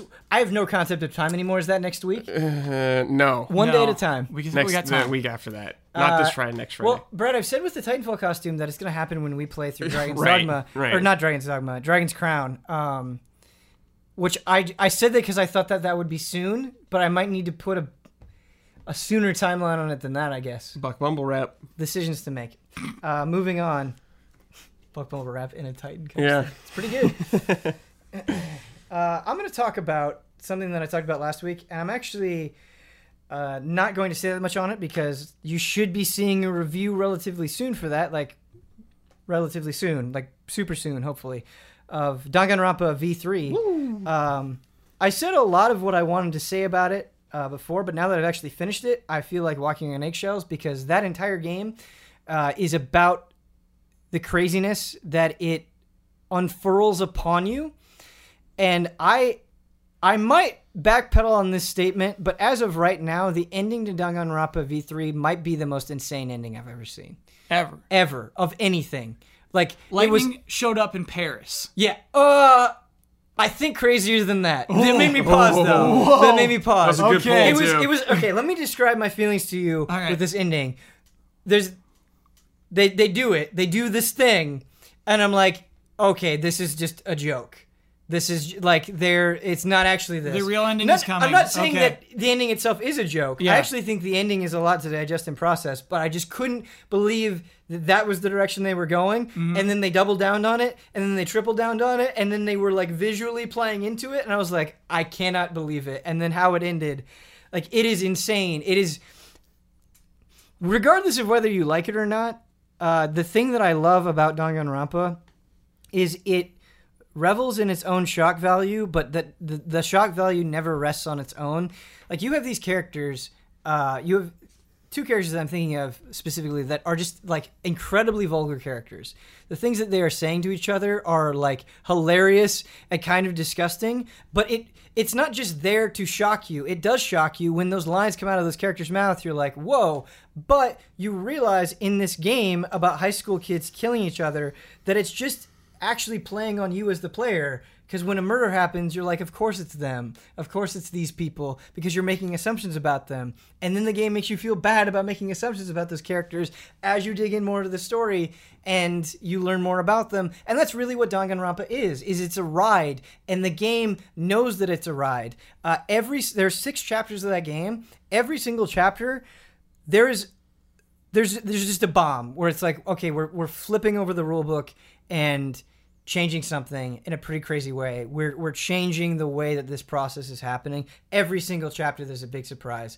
Um, and it is a world where you have robot bears in giant mechs in a school that has like these crazy labs in it and all this stuff and you go and you're in this class trial, which is kind of Phoenix Wright-ish, and then you're playing a mini game that's sort of reminiscent of Outrun, where you're in a car and you're picking up blocks, and then you're running into the silhouette of a woman because she's the right answer of this question, meant to figure out more of this class trial. That was really hard to follow, but that's what Danganronpa is. And I, I said it last time, uh, but like when you hear the creators speak about this game, they care so much about surprising you. But I, what I really love about Danganronpa is I actually feel like they have something to say. Like regardless of how you feel about the ending and how they presented it and what they did to the player, how they talk about created works, how created works affect us, and how fans' relationship to a created work changes the outcome of it is like all really, really fascinating. And this is a game in 2017 that I think is talking about things that no other game is talking about. I'm not saying he's talking about them well. I'm not saying the execution is perfect, but it is out there in ways that are just fun and out there in ways of in terms of like thematic substance. And what's cool about it, and here's here's the the sales pitch, I guess, is it is if you've played Danganronpa 1 and 2, you're going to get way more out of it. That's just a fact. Like the the the punches that it throws out there are going to hit harder if you've played those other games. However, I do think you can just play this and appreciate its own insanity, and the story will make some sort of sense for you. So if that's a concern and you just want to experience this, you should. Um, I remember being a big advocate, and I still am a big advocate of Asura's Wrath, and how that game took so much pleasure in making you just go wow. Mm-hmm. Danganronpa V3 elicits a lot of the same emotions, and if Well- that is a high that you crave, you should play it. That's all I've Uh, got. Ben, when you're describing the game, what you did in it, this sounds like a fever dream. It is. It. Yeah. But it's the thing. The thing about it is, you're like, you go, that's like a fever dream. But then you actually play it, and this, it's like, this is way crazier than any fever dream I could actually have. Excellent. That's the thing. Um, obviously, I'm not really roping you guys into this conversation too much. Uh, I just kind of wanted to say those things and move on because we talked about it last time and because uh, the review will be going up. How long is that game? How long is that game? Uh, I. I think I spent more. I don't know. I think I spent more than 20 hours on it. Oh, I want to say like 20, 25, but I'm not confident in that assumption. I was expecting way shorter. Yeah. No. me, me That's too, crazy. dude. no, it's long. Okay. 20, That's 25. long. You gotta earn that. Cra- Yeah. Chris Ben, I want to see that crazy ending. You do. Oh, You oh you so do. And the thing is, is like you don't you do not want to just look up that ending on its own because I think Yeah. you like you it will be accurate, but it that ending means so much more if you go through that stuff beforehand. It really does. all right. Uh, that ending that ending is insane. It's insane. It's insane. Kyle, Yeah. let's move on. Sure. Uh, you like you do, you have some VR games to talk about, but you Yeah. also have something that I'm really excited about. and I know the audience is really excited about. You have a special update for us Yeah. as well. So let's let's tackle both of these things. Whichever Cool. one you want to do first. Let's do VR first. I missed I missed a VR game last time I was on the podcast, so I got two this time. Uh? Okay. Yeah, but I'll go I'll go through them pretty fast. uh, first one is Apollo 11 uh, VR. Uh, this was just this is a twelve dollar game. This is on Oculus. It's on Vive. It's on PS4. Uh, this is a game in which you go on the Apollo 11 mission and land on the moon, and it is barely a game. There are three playable parts. Uh, the first two are super hard, but they kind of make you appreciate how difficult it was to land on the moon. Uh, basically, uh, just sinking in with the uh, the lunar lander and just basically like uh, uh, uh, making sure that everything's aligned through your tiny windows in the compact space. It is so crazy to be in that space next to two astronauts, being on the in the spaceship that the rocket that was sent to the moon. Like just being in these compact spaces, every single knob is labeled exactly as it is in real life. Uh, so you look to your left and there's you know 50 switches Yeah. and each of them has a label and you look to your front and there are knobs and crazy things and tiny tiny windows and that's all as it was and so as a game not great poor in fact but uh, in terms of appreciating what that lunar mission was how hard it is to land it uh, being on the moon itself is actually like the least interesting part Sure. uh, because I think it's probably the worst approximation. But uh, yeah, just uh, having a little space adventure is so interesting. A weird manipulative thing they add is uh, like orchestrated music, and I almost turned it off because it's like you're like uh, coming into space and it's just strings going. It like makes you a little emotional, you know what I mean? Like Right. you're crying because I'm like launched out. But uh, I didn't turn it off. It's just still it's still pretty cool.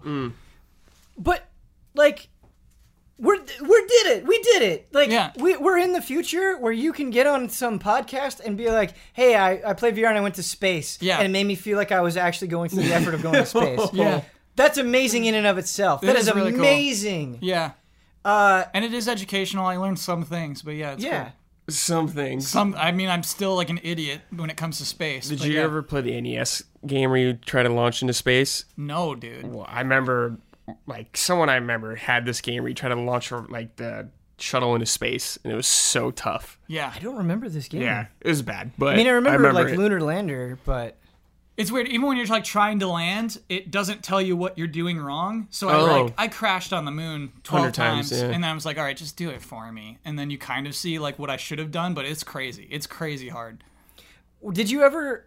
I guess did it ever create like this weird sensation of fear where like something was going bad, but you didn't have time to correct it, and so you just sort of slowly had to see yourself crash or something? Like, And you that can look of- you can look to your right and see the other two astronauts, and like we're going down, guys. Are they panicking or anything? No, anything? they're not. I wish they were. I Yeah. wish they were. but I mean, they're real people who are alive, so it's Yeah. like maybe not. But yeah, that's it's cool. Um, I'm kind of hesitant to ask this question because I just don't know. Yeah. Uh, um, but do you, do you feel like the sensation that it gave you, you you couldn't get outside of VR? Yeah, this would suck outside of VR. Have This you would be ever boring. played P- Kerbal Space Program? Uh, no. I have not either. Mm-hmm. I feel like I should. Yeah, I think that's kind of like the trial and error of building a rocket ship, though, right? That's Right. the fun of that. Yeah. Right. Where where you're saying like that's more a game of of planning and seeing what you construct how it functions whereas Yeah. like all that stuff's playing you just gotta you just gotta fly the dang thing Yeah. That's a Simulator. different- Uh, yeah, the, the meaning of this is to be educational, and I think like it was like VR education or something like that is Mm-hmm. the name of the brand that Hmm. produced this. So yeah, it's cool. Interesting. Yeah, if you have that in a museum, that's like that's so fun. That's really really cool. Kyle, uh, not to, not to pat you on the back too much, but I think it like deserves call out. I said this when you brought Tales of Adventure, but like, I I think about the things that that I bring to Frame Frame Trap, and I want to bring them to Frame Trap because I want to play them. Like everything that I'm bringing here and talking about today, I was very excited about. Yeah. I think it's so cool that you can get on this podcast and bring up things that I never would have even considered. So Yeah. that's awesome. Yeah, it doesn't really pop on the PlayStation Store, but it's, it's if you got you got a if you got a VR headset, it's how kind of you worth how did you out. find this? Because I'll look, I'll look at like what they've added every week. You know, But I'm looking too. Like I'm going to PlayStation Store. I'm going to new games. Yeah. and it just not doesn't. It doesn't register. pop. You have Apollo the sense. 11, it There's doesn't some sort of Kyle's sense. Yeah. scrolling down Yeah, yeah. hard. Uh, Yeah. so the other one uh, I didn't find. We got a code for this one. Voltron VR Chronicles. Hmm. Bloodworth posts it in Slack, and I say, Voltron in VR? Yeah. Heck yeah, let's do it. So uh, this one's fifteen dollars again on all major VR platforms. Uh, here's the thing. Hey, Mm-hmm. you're not in there for too long. Maybe a half hour, maybe the length of a of show plus commercials. Uh, uh, you don't get to pilot Voltron in VR. We're out. That's it. Thanks Yep. for talking about this game. Yep. That's all we need to know. Why would Yeah. you do that? Why would you do that? You get to see Voltron, and it's kind of cool to see Voltron in its full scale. It has an impact, but you're just uh, piloting a tiger for the rest. Yeah, you know what would have been cool? Piloting Voltron. yeah, yeah. That's that's like I mean maybe this would actually be amazing. That's like making a Mario game where you play as a Goomba and you just watch Mario go through the level. yeah. He hops right over you. Yeah. Yeah, And then you're done. yep. Thanks for playing. Imagine, right, when I was just talking about Apollo 11, looking at my fellow astronauts to my left, imagine being in Voltron. Imagine that. Oh, I the thing is, I can't imagine it. yeah. I can. Yeah. And, but so wait, what? Like, what do you do? You just stare at Voltron and it says thanks for Yeah, watching. it's at the very end, right? We need to form Voltron. what are they doing for the rest of the minutes? so the rest of the minutes is uh, you're solving problems in your tiger, which is kind of cool. Which which tiger are you in? Blue What tiger. problems are you Ooh. solving? Like Yeah. crossword puzzles? Isn't that the Let princess's tiger? I think it's the princess's tiger. I think. Wait, really? Yeah, because I'm pretty sure they get different colored lions that don't match their suit colors. I colors. was a blue don't boy. I was a blue boy. oh, and a the blue one, yeah. Yeah. I think he gets the red one later on. Whoa. Because the leader has the black one, I think, and he has red on.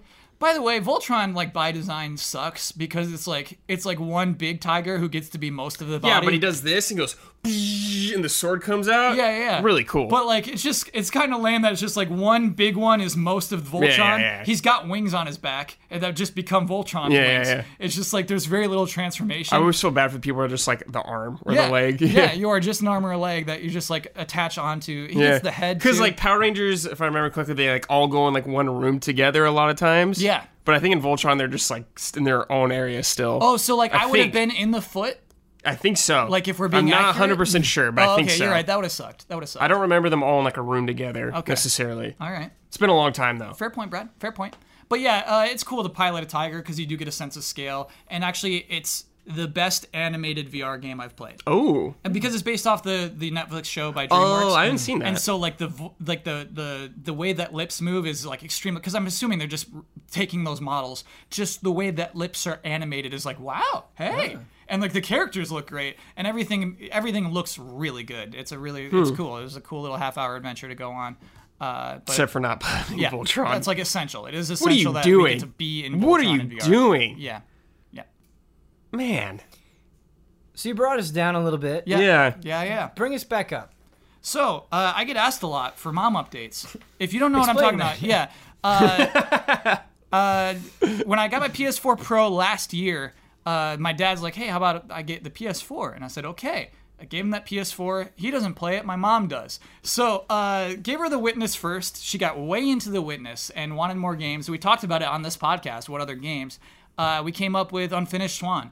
And so last time I was there, I downloaded Unfinished Swan and downloaded uh, Edith Finch.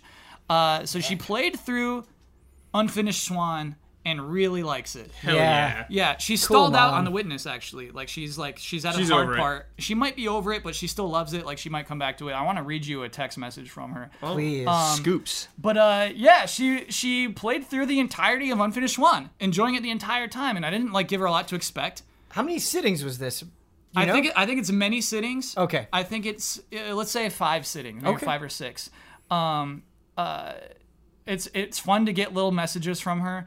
Uh, it's fun to uh, uh, encourage her on things. She said that throughout the entirety of it, uh, she cheated. She cheated twice. And I go, "What do you mean cheated?" She's like, "I had to look things up." And I go, Oh. "Where do you go?" And she goes, "I G N." yeah, yeah, yeah. That's where I cheat too. It's good. Yeah. Yeah, uh, First result. Yeah. First result. Yeah, exactly. Did you get the sense that she felt tremendously guilty about? She felt guilty. Absolutely. Yeah. Um, wow. There's actually I got a lot of these. Dude, yes, I'm seeing a lot of text right there. Yeah. a lot of gray. A lot of great text. Like you can tell them how excited I was with the fire hose too. That whole empty castle got a shower that day. Like what a cute little text, right? The whole empty castle got a shower that day. Yeah, because at one point, like it, the Unfinished Swan starts off as you're just shooting little black splotches. Yeah. The entire environment is white, and then like that's what we thought the game was, Right. in its entirety when it mm-hmm. launched. It is. It is so much more. Yeah, you go on a little adventure. What's great about that text too is it's so illustrative of you can just see her reveling in the fact that she can just spray all this stuff and going nuts like a little kid. Like you can just you can see the excitement through those words and that's awesome. Um. Oh man, I can't find it. It's like about the effing balloons, because the the only secrets in Unfinished Swans are balloons. Yeah, is your mom dropping f bombs? I don't remember the balloons.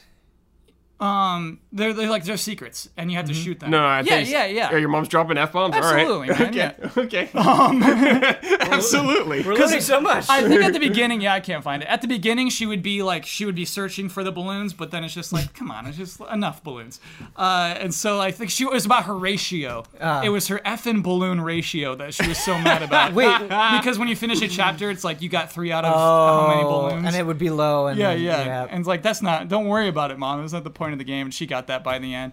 But uh, it was cool to talk to her about the parts that enamored her, like the parts that were hard, the parts that were actually very interesting. Right. The game changes mechanically Mm-hmm. many times throughout it, and how she actually like cared about the story and things like that. It was a good pick for a mom. Yeah. And I'm like so happy That she's is a good through pick. it. Yeah. I'm I really like Unfinished Swan. I like Edith Finch even more. Yeah, me Um, Just because just because of the narrative being spun there. And Yeah. if she does play that, I really want her thoughts on what Right. she thinks about I'm, I'm Yeah. really happy she went through Unfinished Swan first. Right. 'cause See the I, I think it would be a downgrade after Edith Finch. So after the Yeah. success here, so Yeah. we had Witness, big success, started this whole thing off. We've got Yeah. Edith Finch, Yeah. giving everybody a bath. Uh, what do you think, besides Edith Finch, you would think about suggesting for her I got based one. on your experience? okay, what do you got? Uh, Journey. Journey might be good. Give good. her Journey. Journey might be good. Journey might be very good. Yeah, I like that, Brad. I mean, they're not going to have PlayStation Plus, so I don't think you Yeah, can I play mean, it online. But just yeah. going through that game alone. Yeah. Actually, any of those games, like Flower is so Uh, sick I too. love Flower. Flower's really good. Rime, I think, would be really good. Yeah. Uh, yeah, because I mean, even in in Unfinished Swan, you have enemies. You know what I mean? We've introduced enemies. Witness has no enemies or anything like that, but you got another one. Life is strange. Ooh, that's a that's a sidestep. It is. It's That's but a big it's a sidestep. Yeah. but it's it's within the realm. Mm-hmm. Yeah, 'cause she says she likes exploring. She likes solving puzzles. She's Yeah. definitely said. So maybe Life is Dude. Strange would be interesting. We got to get her on Breath of the Wild eventually. the ne- yes, the the, yes, the absolutely. step. That's like what we're Absolutely. leading up to. yeah. yeah. She gave it a score. Uh, so Oh my goodness. she said uh, if the witness is a 10 and the witness is a 10 to her, Okay. Unfinished Swan is a 5.5. And I was like, Mom, what? Come on, you said you liked it. She's like, it's a 5.5. It's like, all right, that's fair. That's fair. I like it. Five point five. Yeah, five. yeah, Kyle, everything you've told me, yeah, I, w- I could see a seven. I could see an eight. yeah. A five point five. Right. Loved it. Had You a know great what? time. 5.5. I'm gonna blame it on the salty balloon ratio. Yeah. Yeah, It I could be think the it's balloon salt. ratio. I think it's salt. I Yeah, think yeah, it's yeah. not. But I also so like think about my mom who's never played video games really. Right. Who's never sat down with a video game controller and Right. played through a video game. 5.5 still seems like a good score to her. I think that's Right. actually kind of interesting. We need her to change the system. yeah. She's got to learn mm-hmm. that if your game's not above eight, you're trash. Yeah, I know. Because think of like that. She's Kinect not polluted like that. that like dumb Kinect game. know. Even that was like 5.7 Right. or something like that. It's I- like, come on. I played multiple hours with friends of Rise of Nightmares. It's like a three. Yeah. Yeah. Yeah, yeah, yeah. And that, again, like that, that got a higher Metacritic score than my mom gave uh, a game she loved. It's Yeah. actually She loves it. Yeah, She loves I this game. I love it. Yeah. Five point Five five. point five. Yeah, Also, like, it's kind of it, you have to you have to admit it's kind of funny because you do a bit. You've done a bit Yeah. where you've given things that you love low scores. Right. And she did this unprompted. This is all Yeah. making sense now. You Yeah. have you have gone to IGN walkthroughs Oh, in yeah. times of trouble. yeah.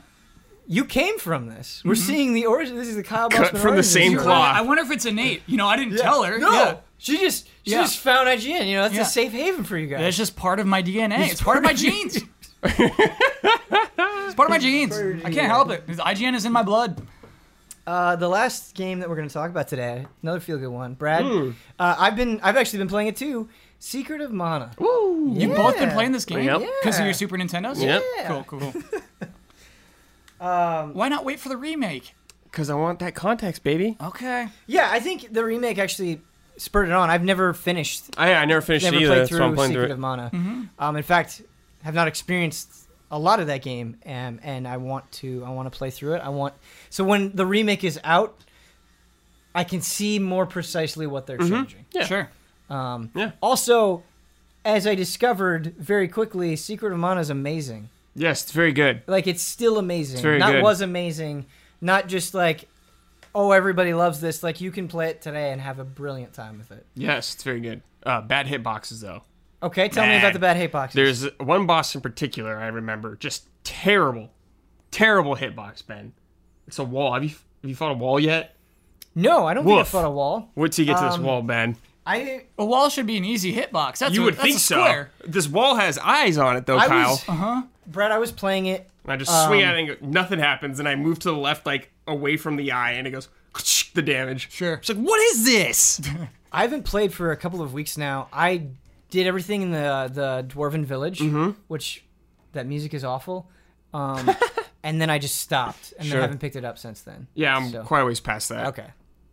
I got the third character. Okay, yeah, The- the yeah, yeah, I'm way spectator, past that. Um, but do you think, in general, what do you think about the combat? I like it. I think the combat's good. Uh huh. Uh, I mean, it's not gonna blow you away nowadays or anything like that because Right. it's obviously older. Yeah. But it's solid, except for those wonky hitboxes I run into. So if I remember right, you can attack. You can press a button to attack, but you have to wait for it to recharge, basically. Well, you can actually just press a button to attack whenever you want, but the damage that you're doing is Yes. minuscule. Yes. Mm-hmm. And this is why I think it's so it's so simple, but thank it's you. so brilliant because you think about action RPGs, right? I think our collectively our minds tend to gravitate towards something like a Diablo, where it's just like click, click, click, click, click, click, click, click. Yeah. That is not Secret of Mana at all. You can do that, you can hack away, but you're that's that's not how you get through this game. It's not how you kill things, and so you want to you want to wait for this gauge. It, it keeps recharging to get to 100%, and then you swing, and so you have to be very careful about timing your swings, and you can also charge up uh, depending on the level of your weapon and do a super powerful attack, but that takes more time. Yeah. and so you get really good. more levels of that as you level weapons up. Right. Cool. Exactly. Oh yeah, there's like a ton of different weapons, Kyle, you can just use and stuff like that. you- Yep. Which is fun. Um, and like the different characters can use different weapons, and they all have Um, different. they all could use the weapons, but the main character he levels them up faster. I know that. okay. Okay. But the two other wrong on characters can use magic, and he can't really. Okay. I forgot his name. I always forget it. It's something weird, like something with an art. I want to say something dumb like Randy. That's his name. It's not Randy. It's something weird like that though. But yeah, I'll look this one up. yeah. got also this. the the sprites, man. Like it's just an absolutely gorgeous Mm-hmm. Yeah, game. it is. It really is. Uh, when you do that cannon shot, Ben. and you see that yes, through the that cannon. mode Yes, seven, the, when- baby. yes, it's so good. The cannon travel. Um, the story for me, the way that it's presenting itself, I also think is really interesting and something that we've kind of gone away from. Where like I don't think the story is great. Like Mm-hmm. you are. The world is being polluted, and you've got to go and stop it. Like it's it's pretty basic stuff. It's pretty bare bones stuff. But I love how immediately Secret of Mana starts, where you're in the world, you go get the sword, you're on your quest, you get banished from your people because they think you, you're you are kind of responsible for a lot of this and you go out and you're just in the world and you're exploring and you're doing things and you can go off in different directions like there's just there's an immediacy to secret of mana that i really really like it everything moves quickly um and i think so i mean i've only done a couple of them right now but the boss fights too are I know you said you were complaining about the hitboxes, but I just think mechanically and visually these. Oh yeah, they look so great. Yeah, yeah. Oh yeah. Tons of variety. So, uh, two two live corrections. Yeah. Sidebar Games are the developers of Golf Story. Okay. Sidebar games, okay? Yep. And the protagonist of Secret of Mana is named Randy. yes. It's Randy. Got Like, it. Maybe like we should say Rondi, like R A N D I. It's Randy? But it's it's Randy. I knew it was something dumb like that. That's so funny. Maybe we should say Rondi, but like that's Randy. Because the man. characters That's have Randy. they have canon names, but Yeah. when you name them, there is no canon name there. So, you you, don't know press what. start. Yeah, Got you don't know what it is. Yeah. Yeah. Uh, Brad, I'm playing this. I'm playing Secret of Mana single player and having a great time. Mm-hmm. Are you playing it co-op? Yes, I am Okay, nice. playing with my girlfriend. Nice. It's really fun. Who gets to be Randy? I'm Randy. I'm Randy. And I play the other character a lot too. Uh, Brad, if you want to do it, that's fine. But this is a game that, like, if I ever had time, and I don't have time at the moment, but like, I'd really love to do it. Don't skip. I realize Secret of Mana is a game that a lot of people have talked about, but I Yeah. love revisiting it and uh, I got some ideas. seeing how I got some ideas for games. like this is whether you have an SNES Classic or not. Like, carve out some time and play. Yeah, it was on uh, the Wii Virtual Console. I know. Mm-hmm. I had it on there. I don't know if it's on Wii U though. I don't know. Yeah, I don't know. I d- it's not on. I don't think it's on 3DS. So I, I got a question actually in relation to Golf Story. Yeah.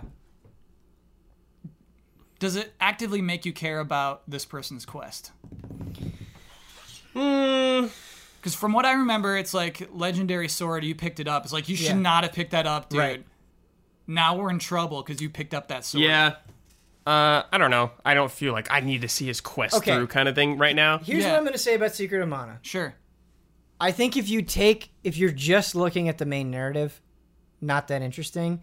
But this game has so much personality and so many weird, quirky things about it. Like, for example, when you get swindled at the dwarf village and like how they try to con you out of money and all these little side stories that you can into to get into and like you talk to the people at the bar and they're doing crazy things. Like the world has so much personality injected into it that like yes the main story might be a little generic by today's standards but you're still finding things to get invested in like it's not just i'm like yes running around and killing monsters is really fun Yeah. but this is a really cool well presented world and is constantly demonstrating like even just going shooting in the cannon having that be your way of fast travel uh, Yeah. the way that that is represented visually like all of that stuff i i think there's more to it than just it feels good to kill things Cool. Yeah, uh, I think I think Chrono Trigger came out of this game. Something with the development, Chrono Trigger was made for it. That's why some of the characters look the same. Like uh, the main character kind of looks like Chrono. Yeah, and the girl looks like Marle Yep. a lot like that. I'm not sure which one was first, but Yeah. one led to the other similar from like design areas. Like they couldn't achieve something with one of the versions, so another game was born out of it. I think Chrono Trigger came second. It might have been Chrono Trigger after. Want yeah, another live correction? yeah. on. Check it. I'm, I'm almost positive that that's the case. Yeah, probably. But I just thought that was interesting when I found that out. Um, Brett, it's really cool that that you've been playing through Secret of Mana. I got to get back to it, man. I got to finish it. Yeah, it's really fun. Uh, so yeah, I'd like that's be. If you got a friend to play with too, fun, good stuff. Um, you said you were playing through Secret of Mana with your girlfriend. I've actually been playing Yoshi's Island with my girlfriend, and uh, baby. Yeah, I Is this a competition? No No. You were I guess like, it kind of sounds. I've actually like- been playing Actually, through Yoshi's Island uh, with my Yoshi's- girlfriend. no, I played Dark Souls 3 with my girlfriend, Ben. it's really cool. it's really cool. I've, I've said this so many times, but uh, we started like really playing games regularly with Overcooked, and then we played Beyond. Ooh. Um, and but it was like kind of one game at a time, and now we're playing multiple games at a time. Like we're playing through Yoshi's Island, we're also playing through Evil Within Two together, and so Oh. she's just gotten like way more into games, and so it's been really good for me. Um, but I had also I had played Yoshi's Island before, and it was like one of those games that I had like played a little bit of at several different points in my life, but I'd never actually sat down and played the whole thing, and really didn't have too many thoughts about it. Yoshi's Island might be one of the best controlling games I've ever played. It's so good. Everything about it feels good It's so good. like just the way that your character moves, how fast they move, the speed at which the cursor with which you throw the egg, how you can lock it in with the shoulder button, the the exact height with which the flutter jump dips and then goes up. Mm. Like every it's like it's like scientists sat down and distilled all these mechanics. Like you're going through these levels and I actually don't think Yoshi's Island like we're on world 4. I think we're on I think we're on world 4 or just got to world 4 and I think there are six worlds total. Um, and none of it hasn't been too difficult so far, but it doesn't matter because the way that they're having you use the mechanics is so good. There's a boss that we just fought at the end of World Three, um, where you have to bank shots off a wall to hit their weak point, and it just feels so good. Like you're trying to dodge all these crazy vines, and you're banking off these eggs off the wall and then hitting it, and it's just you feel like a god. Like even if you're not that good at it, it it's so sublime in its controls that it feels amazing. And the level design is absolutely superb. I've actually played through New Yoshi's Island. And I thought that game was pretty mediocre at the time. Now that I'm playing actual Yoshi's Island, man. that game is trash. Yeah. The game is hot garbage. It sucks because Yoshi's Island. You think about the level design and the way that they hide secrets and how every level is different from it, one another. Like you've got a level where you touch these things and it's like you're doing drugs and the screen is getting all distorted. You've got other levels where you're trying to get through these caves and it's like a puzzle. You have to drag these things over to bounce up here and do all these crazy things. You become a mole. You're digging through all these caverns. You're a helicopter. You got to get through this race course. You become Baby Mario for a second and you're running on walls and it's just kind of has crazy. been a common theme of this podcast so far, but it is a game that is constantly surprising you. It's not relying on the same tricks, and it, everything it's doing, like all of it, feels equally good. Uh, it- is it Super Mario World 2, Yoshi's on? Is that what it is? yeah, that's what it's called. Yeah, if you're putting Yeah. Super Mario World 2 on there, Yeah. you better be good. Because I think, I think the reason it's not as well regarded as Super Mario World is Baby Mario. Yeah, absolutely. Is how annoying it is for the baby to be crying when every time you. Get I hit. actually think that's a really good mechanic, though. I do because, It's like- better than getting hit and dying. You mean? well, no, it it's so like the in Yoshi's Island when you get hit, you you have Baby Mario on your back, and when you get hit, Baby Mario bubbles up and he's crying, and you have this countdown that's ticking down, um, and it's basically like seconds, and you start with like ten seconds, and then when you get stars, you increase that counter, and it gives you incentive to go and explore and get stars and spend eggs to hit clouds to get more stars so you can build that timer up. So when you do get hit, you have a little bit more of a window to get it. Ben, I played through the whole game and did not know I had any influence on the timer. Yes, you do. When you're That's getting stars, you're increasing that timer. Huh. Yes. That's really interesting. Yes, I think it's good design. That is cool. Um, I also like, uh, because I think about platforming games, right? And like I've, I've also every once in a great while I've been chipping away at Crash Bandicoot One on the N. Sane Trilogy, mm-hmm. um, and I really like that game. But I think in any platforming game, like there are just moments where I just die. I just die instantly, and you can die. You can die instantly in Yoshi's Island, but uh, like something hits you out of nowhere, and it's like "Ah, I didn't know that that was happening. Uh, now I know. Now it's trial and error. Now I can get through it. In Yoshi's Island, because you have this mechanic built in, something will hit you that you don't expect, and then you have the franticness for like trying to go and get it. And I love it. I love that panic. I love like because what happens is when you get down to zero, the things will come to take Baby Mario away, but you actually have a small window to go and and still save it. Yeah. And so the moments where you just get it from them, like it's it's really really cool. And if it was just you as Yoshi playing through it, that wouldn't happen. Or No. you just get hit by something and you just die. And so it, it adds a whole nother layer to this game that I think is really good. Yes, the baby crying is annoying, but I think it's so much more than that. I think it's better than Mario World. I really do. I think it's a better game than Super Mario World. Mario World is my favorite Mario game. Yeah, mine too. Uh, Oh, we got a problem here. well, the the thing is, is Yoshi's Island came out in like 1995. Like it's a super Late. yeah. late While we're SNES talking era about game. Super Nintendo years, uh, Chrono Trigger 95, uh, Secret of Mana 93. Yeah, There we go. Yep. cool. Yeah, you're right. 95's late. But 95. PlayStation is flexing in the year 95. But who cares when you've got Chrono Trigger and Yoshi's Island? What more do you need? I have Twisted Metal. Is Yeah. that 95? I wonder. I like Twisted Wasn't that a launch but- game? Jumping Flash. G- yes. I haven't played Jumping Flash. Oh, it's so fun. Jumping Flash. I, I saw you stream it. very fun. Yeah, I saw you stream it. I gotta play some Jumping Flash. Yeah. Gotta play a lot of things. We gotta move on to Okay. emails. Cool. Um, yeah. Yes. Yeah. Uh, question for you, panel. Is there any game that another panelist talked about that you feel that you're going to play before the end of 2017? Yakuza Divinity Zero. Divinity. and whatever that game you told me the the Torchlight guys. What was that called again? Hob. H O B. Hob. Yeah, I'm definitely playing. Hob is a big one for me. And then I'm probably gonna YouTube the ending of Danganronpa 3.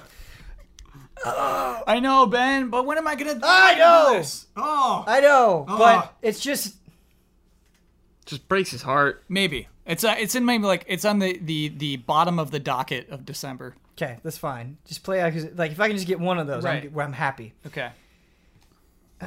All right. Oh, maybe Hat in Time too, dude. Uh, that might be hard after Mario. I don't know.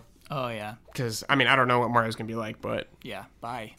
Our first email comes in from Morgan. He says, I recently played Rise of the Tomb Raider and had a blast with it. But where was the buzz? Nowhere for the Uncharted series. Uh, nowhere, p- comma, excuse me, for the Uncharted series had taken the gold, and now there is little regard for the runner up. That is not to say that Uncharted 4 didn't deserve the gold, but it is hard not to think about what could have been. My question is Does second place matter in video games? If you can, imagine the following games if their paired gold medalist never was. Love and respect. Uh, so he's saying, like, Overwatch, Battleborn. So if Overwatch didn't exist, what would the response be to Battleborn? Metal Gear Solid, Tenchu. If Metal Gear Solid didn't exist, what would be the response to Tenchu? World of Warcraft, EverQuest 2, Uncharted 4, Rise of the Tomb Raider. Uh, while I do think that is uh, an interesting game, I'm actually more interested in the question in in is there room for the runner up? Uh, whereas like, do you think when we're talking about like because Uncharted 4 exists, do you think that our response to something like Rise of the Tomb Raider is predetermined? Is that always the case? Mhm. Is there room for a runner up? Uh, there is room for runner up, but uh, uh, I'm going to say the direct comparisons are real. I'm going to say that it, it does hurt. I, I do actually believe that. I- You know, I, we can make fun of Battleborn all day long. Uh, Battleborn probably wouldn't have been a big success in a world where Overwatch didn't exist, but it's still brought up in every comparison against it. Uh, and so it did hurt it. It did harm it. It would have done better uh, with in a world without Overwatch uh, to some extent. But uh, uh, yeah, there's room. There's absolutely room for second places. There's room for five fighting games this year. That's crazy. Uh, and obviously, you compare fighting games against each other. Yeah. Obviously, you compare Injustice to Street Fighter to to Killer Instinct to uh, Tekken Seven uh, to Marvel. Like you, you know, we we have space. There's lots of space now, and so uh, good games still flourish even if they're second place. Rise of the Tomb Raider is a really interesting thing, uh, in that I do think Uncharted put higher expectations on it story wise. I think Well- it had to match what Uncharted was doing. What's interesting to me about Rise of the Tomb Raider is Tomb Raider 2013 came out and was a big deal. Yeah. And Uncharted totally existed. The, the same comparisons were being made then as they are now with Rise of the Tomb Raider. Yeah. Um, but to that question, uh, do you think it matters? The second place comparison matters how much visually it looks like it. Like, let's say Rise of the Tomb Raider was the same mechanically, and you could make comparisons to Uncharted where you're climbing stuff, but was set in the post-apocalypse. Do you think just because visually you have this person who's seeking out ancient secrets? Uh, like that is hurting it? Is it just aesthetically you, you're saying you're saying there's there's a lot of similarities between those two games, right because that's that's different than a second place with like a fighting game where it's it's more about the the mechanics and how it plays and the types of characters presented than I necessarily like in every fighting in a lot of fighting games you've got like the the the, the ninja or the you know the the the, the student the but wearing yeah, a gi. Even in those five fighting games, each of them are distinct visually. Each of them are their, Sure. their own games. I Yeah. see why you- you would say that. Like even these two are much more directly comparable. Mm-hmm. Hmm. Um, I will say I think uh, Tomb Raider got hurt a little by not being on PlayStation this time. Missed the whole boat on PS4. Yeah, So everyone who had a PS4 just bought Uncharted instead. sure. So I think that hurt them a lot actually. Yeah, and coming out a year later on PS4 still Yeah. hurts you. There wasn't frothing demand for it, uh, which is crazy. Tomb Raider is, I would say, in in franchise value, top fifteen. Like if we had to draft franchises, we had all of the video game franchises in front Tomb of us. Tomb Raider's in top fifteen. I would put it in top fifteen. Man, we should do that. I don't know. I I, I really like That'd Tomb be a Raider, really and I fun don't game. know. That'd be a really fun game actually to Yeah. draft franchises. Uh, I'd put it, Ben. I'd put it in top fifteen. You would? Yes. Oh, oh, I think we got to make that list. 'cause Yeah. I don't know, man. I would I would draft it before Metroid. I think I can make more money off Tomb Raider than you can with Metroid.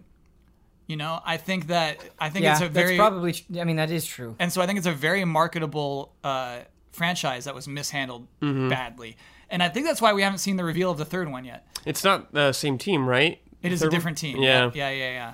And so uh, I think that's why we haven't seen that yet. Hmm. I, I think that they are seriously reconsidering how they they botched that last game. I.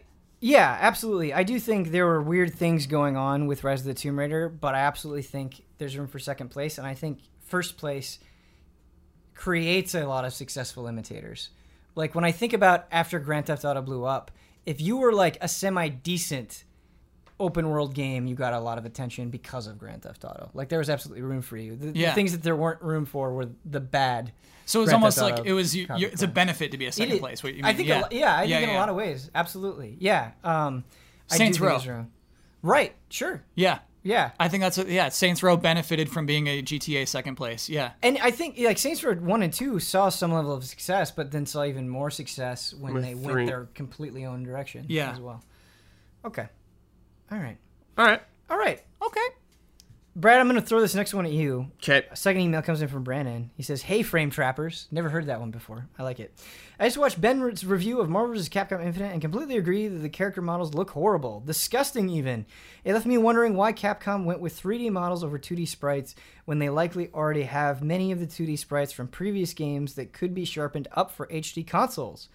Do you think it's impossible for AAA for a AAA studio to produce a 2D AAA game designed to appeal to a mass market audience? Is it similar to how big animation studios seem to no longer create 2D animated movies for the most part? Does the mass market expect things to be created in a 3D engine? And would a casual console gamer turn up their nose at Marvel vs. Capcom Infinite if it was made in 2D? Uh, for the last part, I would have been more interested if it was 2D sprites. Mm-hmm. Um, well, there's a lot of questions in that. Yeah. The one that stood out Is to me room also, for AAA 2D fighting games? e, like sprite work, because Dragon Yeah. Ball is a great example for me. Like it, Sure. it's 2D, but it's technically 3D, but it looks 2D. You know? Right. Yeah. That's- So That's a year as yes, well. I absolutely do think that side of like animation studios, Mm-hmm. I think it's just a lot easier and a lot quicker and a lot cheaper to make CG movies Mm-hmm. over like hand drawn because that that can take a long time. Sure. But yeah, absolutely do think there's room. Um, I think Skullgirls did looked pretty good Yeah. visually. Um, I just it's just if people want to put in the time and the money, seems like a risk to do it a lot now. So there's a couple of things there that you gave as examples um, that I that I want I want to narrow the focus a little bit. So let's say Capcom said we're making Street Fighter Six. It's sprites, I wish it was. Yeah, pixely pixely sprites. I'd be cool with it. Yeah. You'd be good with that? Yeah. Do, you thi- do you think that would succeed on a on a massive scale? A massive scale. I don't know. it wouldn't.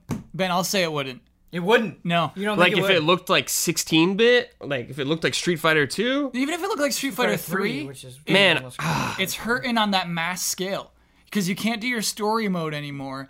You can't. yes, you can. Well, you can't do what they did with it. You you can't compete with injustice. You can't have That's true. You can't have like the uh, the supers, Right. Where you're just like the camera spins around and smashes in interesting ways, and those are what you are drawn in by in trailers in watching it in Twitch for 15 seconds. They would lose those things.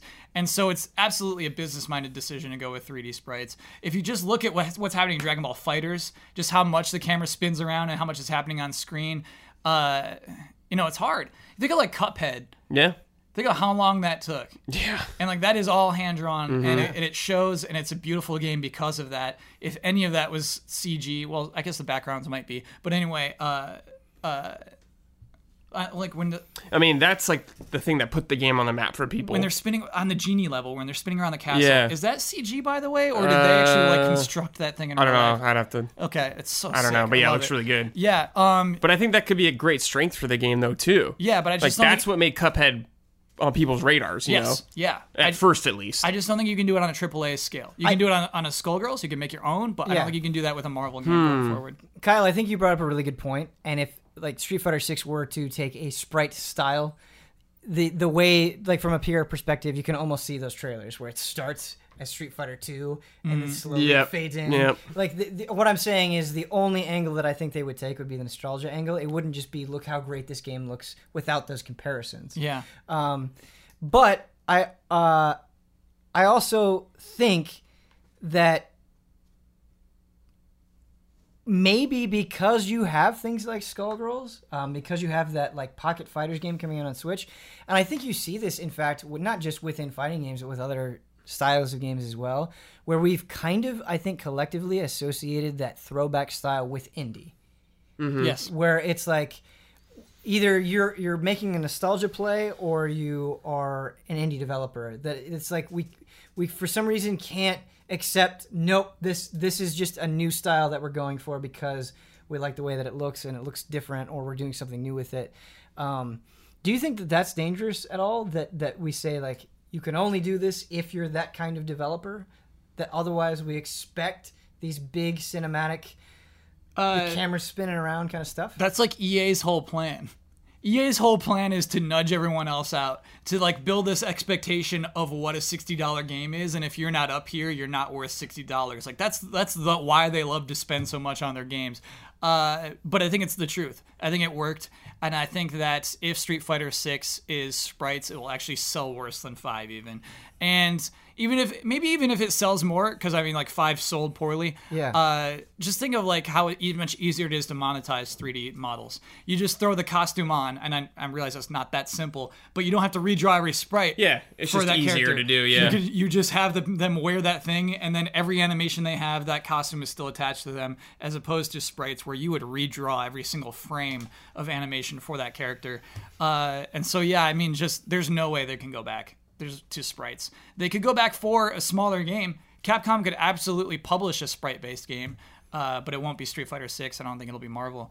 Uh, the the idea of uh, taking the old sprites and like making them higher resolution that's still a ton of work. Yeah. that's still so crazy.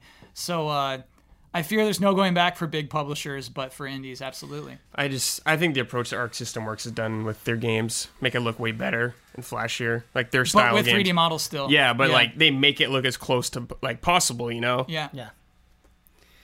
Our last email is going to come in from Andrew. He asks us a simple question. He says, Hey, allies, if you could choose any band or composer to create and play music for any upcoming game or future game, what would it be? For example, uh, Lamb of God and John Williams team up on Devil May Cry 5. Wow. So does that have to be a team up? Uh, no. If you could choose any band or composer to create and play music for any upcoming game, it does not have to be a collaboration. Okay. You can choose one artist for, but it has to be an upcoming game that we already know about. Great. Okay, this is fun. Uh, uh, Daft Punk, Metroid Prime Four. Mm, good. Very good. Very, very good. Do they have to be alive? Yes, dude. Oh man. I was gonna pick Beethoven because That's che- what? I don't like it. That's cheating. wow, That's cheating. What, picking that's Beethoven? cheating. Yeah, that's cheating. You're picking gotta- Daft Punk like the the biggest electronic band. Real original answer. Yeah, yeah, yeah. Doesn't But, have to be original. but you don't think of them doing Metroid Prime 4. That's the juxtaposition. I guess I could. Yeah, yeah. I can see it. They made Tron. Of course they could. Uh, true, true, true, true. Oh man, what band would I pick? I'm gonna pick Coheed and Cambria doing Street Fighter fi- uh, Six Oh. for no reason. Oh. Just random stuff. That's good though. All right. Coheed and Cambria, dude. Just like the high pitched singing during Mm-hmm. Street Fighter matches. Yeah, yeah. Don't phone it in, Coheed and Cambria. Uh, th- this answer is shaped by like what I'm listening to right now, Mm-hmm. uh, and what I'm playing right now. But I, I've been listening to the new Saint Vincent album, which I think is really, really, really good. And she makes music that's like slightly unnerving, but really enjoyable to listen to, and like very catchy still. And so I want Saint Vincent to like see what she comes up with for the Evil Within three. I know that that game hasn't been announced, but assuming that there is an Evil Within three, Mm-hmm. Yeah. like, I want to see what sound she makes. That's I cool Think that idea. would be cool. Yeah. Yeah, I mean, it's just just thought about what I was playing, what I was listening to, and kind of threw them together. But I think it would be interesting. Yeah. Okay, I want to know what Huber would pick. If I if I could pick another ally to answer this question, I want to know what Huber would pick. He's picking God of War. I don't know who he's picking to play for God Hmm. of War. I want to know. Yeah, I me want to know who's Uh, picking he'd pick Blink 182. for God of War. Yep. Or Yellow card. Where Card. are you? Yeah. Or Yellow Card. I don't know how to feel now. I don't. I don't know how to feel. Okay. No, you'd probably pick John Williams or something. I Oh, he am- loves John Williams. because we closed the door. I mean, it was hot before, but Oh, now yeah. it's I'm, Sauna. I'm dying. Yeah. I'm worried. Like, if I got less coherent over the podcast, it's you- like I can't convey how hot this room in this is. So I, that didn't even make sense. Thank you for sticking with us Mm-hmm. up to this point. Uh, this is an episode that I really like. I hope you guys really liked it. Uh, thank you. You guys brought some interesting games, and there were some interesting discussions. You guys really thought about your answers. Hopefully, we didn't drive you too crazy. If you like this show, uh, consider supporting us. If you want to see more of this, if you want to see more three hour screeds from all three of us and the other allies, uh, go to patreon.com slash easy allies. Uh, you can also be a sponsor on this show if you want us to pimp whatever it is that you've got. We're happy to do that. It's a $250 tier. Um, go to patreon.com slash easy allies for more information on that that's all spelled out there and if you want to email and really get creative and rack our brains with some interesting questions please email askeasyallies at gmail.com before we leave i'm going to ask kyle bosman to give us one more musician and one more game Got him. Brutal. Okay, what else am I looking forward to next year? Spider Man. Spider Man. Okay, so Spider Man, we need like teen energy. Uh, uh, don't say Paramore. Uh, Paramore. uh, don't say Fall Out Boy. Uh, Teen Energy. teen energy uh, 21 Pilots. don't say there you well, go. Okay, that's that's kind of interesting. I don't go. know. I don't know about like uh, you need a take, right? You need like. Like don't think of the, like don't think of like a funny dumb option, but like take the question seriously. teen energy Yeah, serious question But the thing is, he's not a teen actually. He's he's, in- the he's the athlete in his prime. This is Spider Man in his late twenties, right, or early twenties.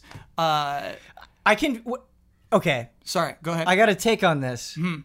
I can see suits saying teen energy. What do we got? And picking sleigh bells.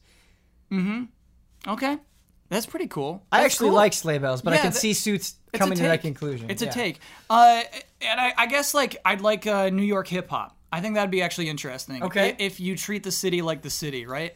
Uh, and- Okay. And, so it's not too sensitized. And so yeah, I think I think that's it. I think you go for like. You don't pick one hip hop artist, but it's like a best of hits. Uh, Gorillaz. They just have a ton of people on there.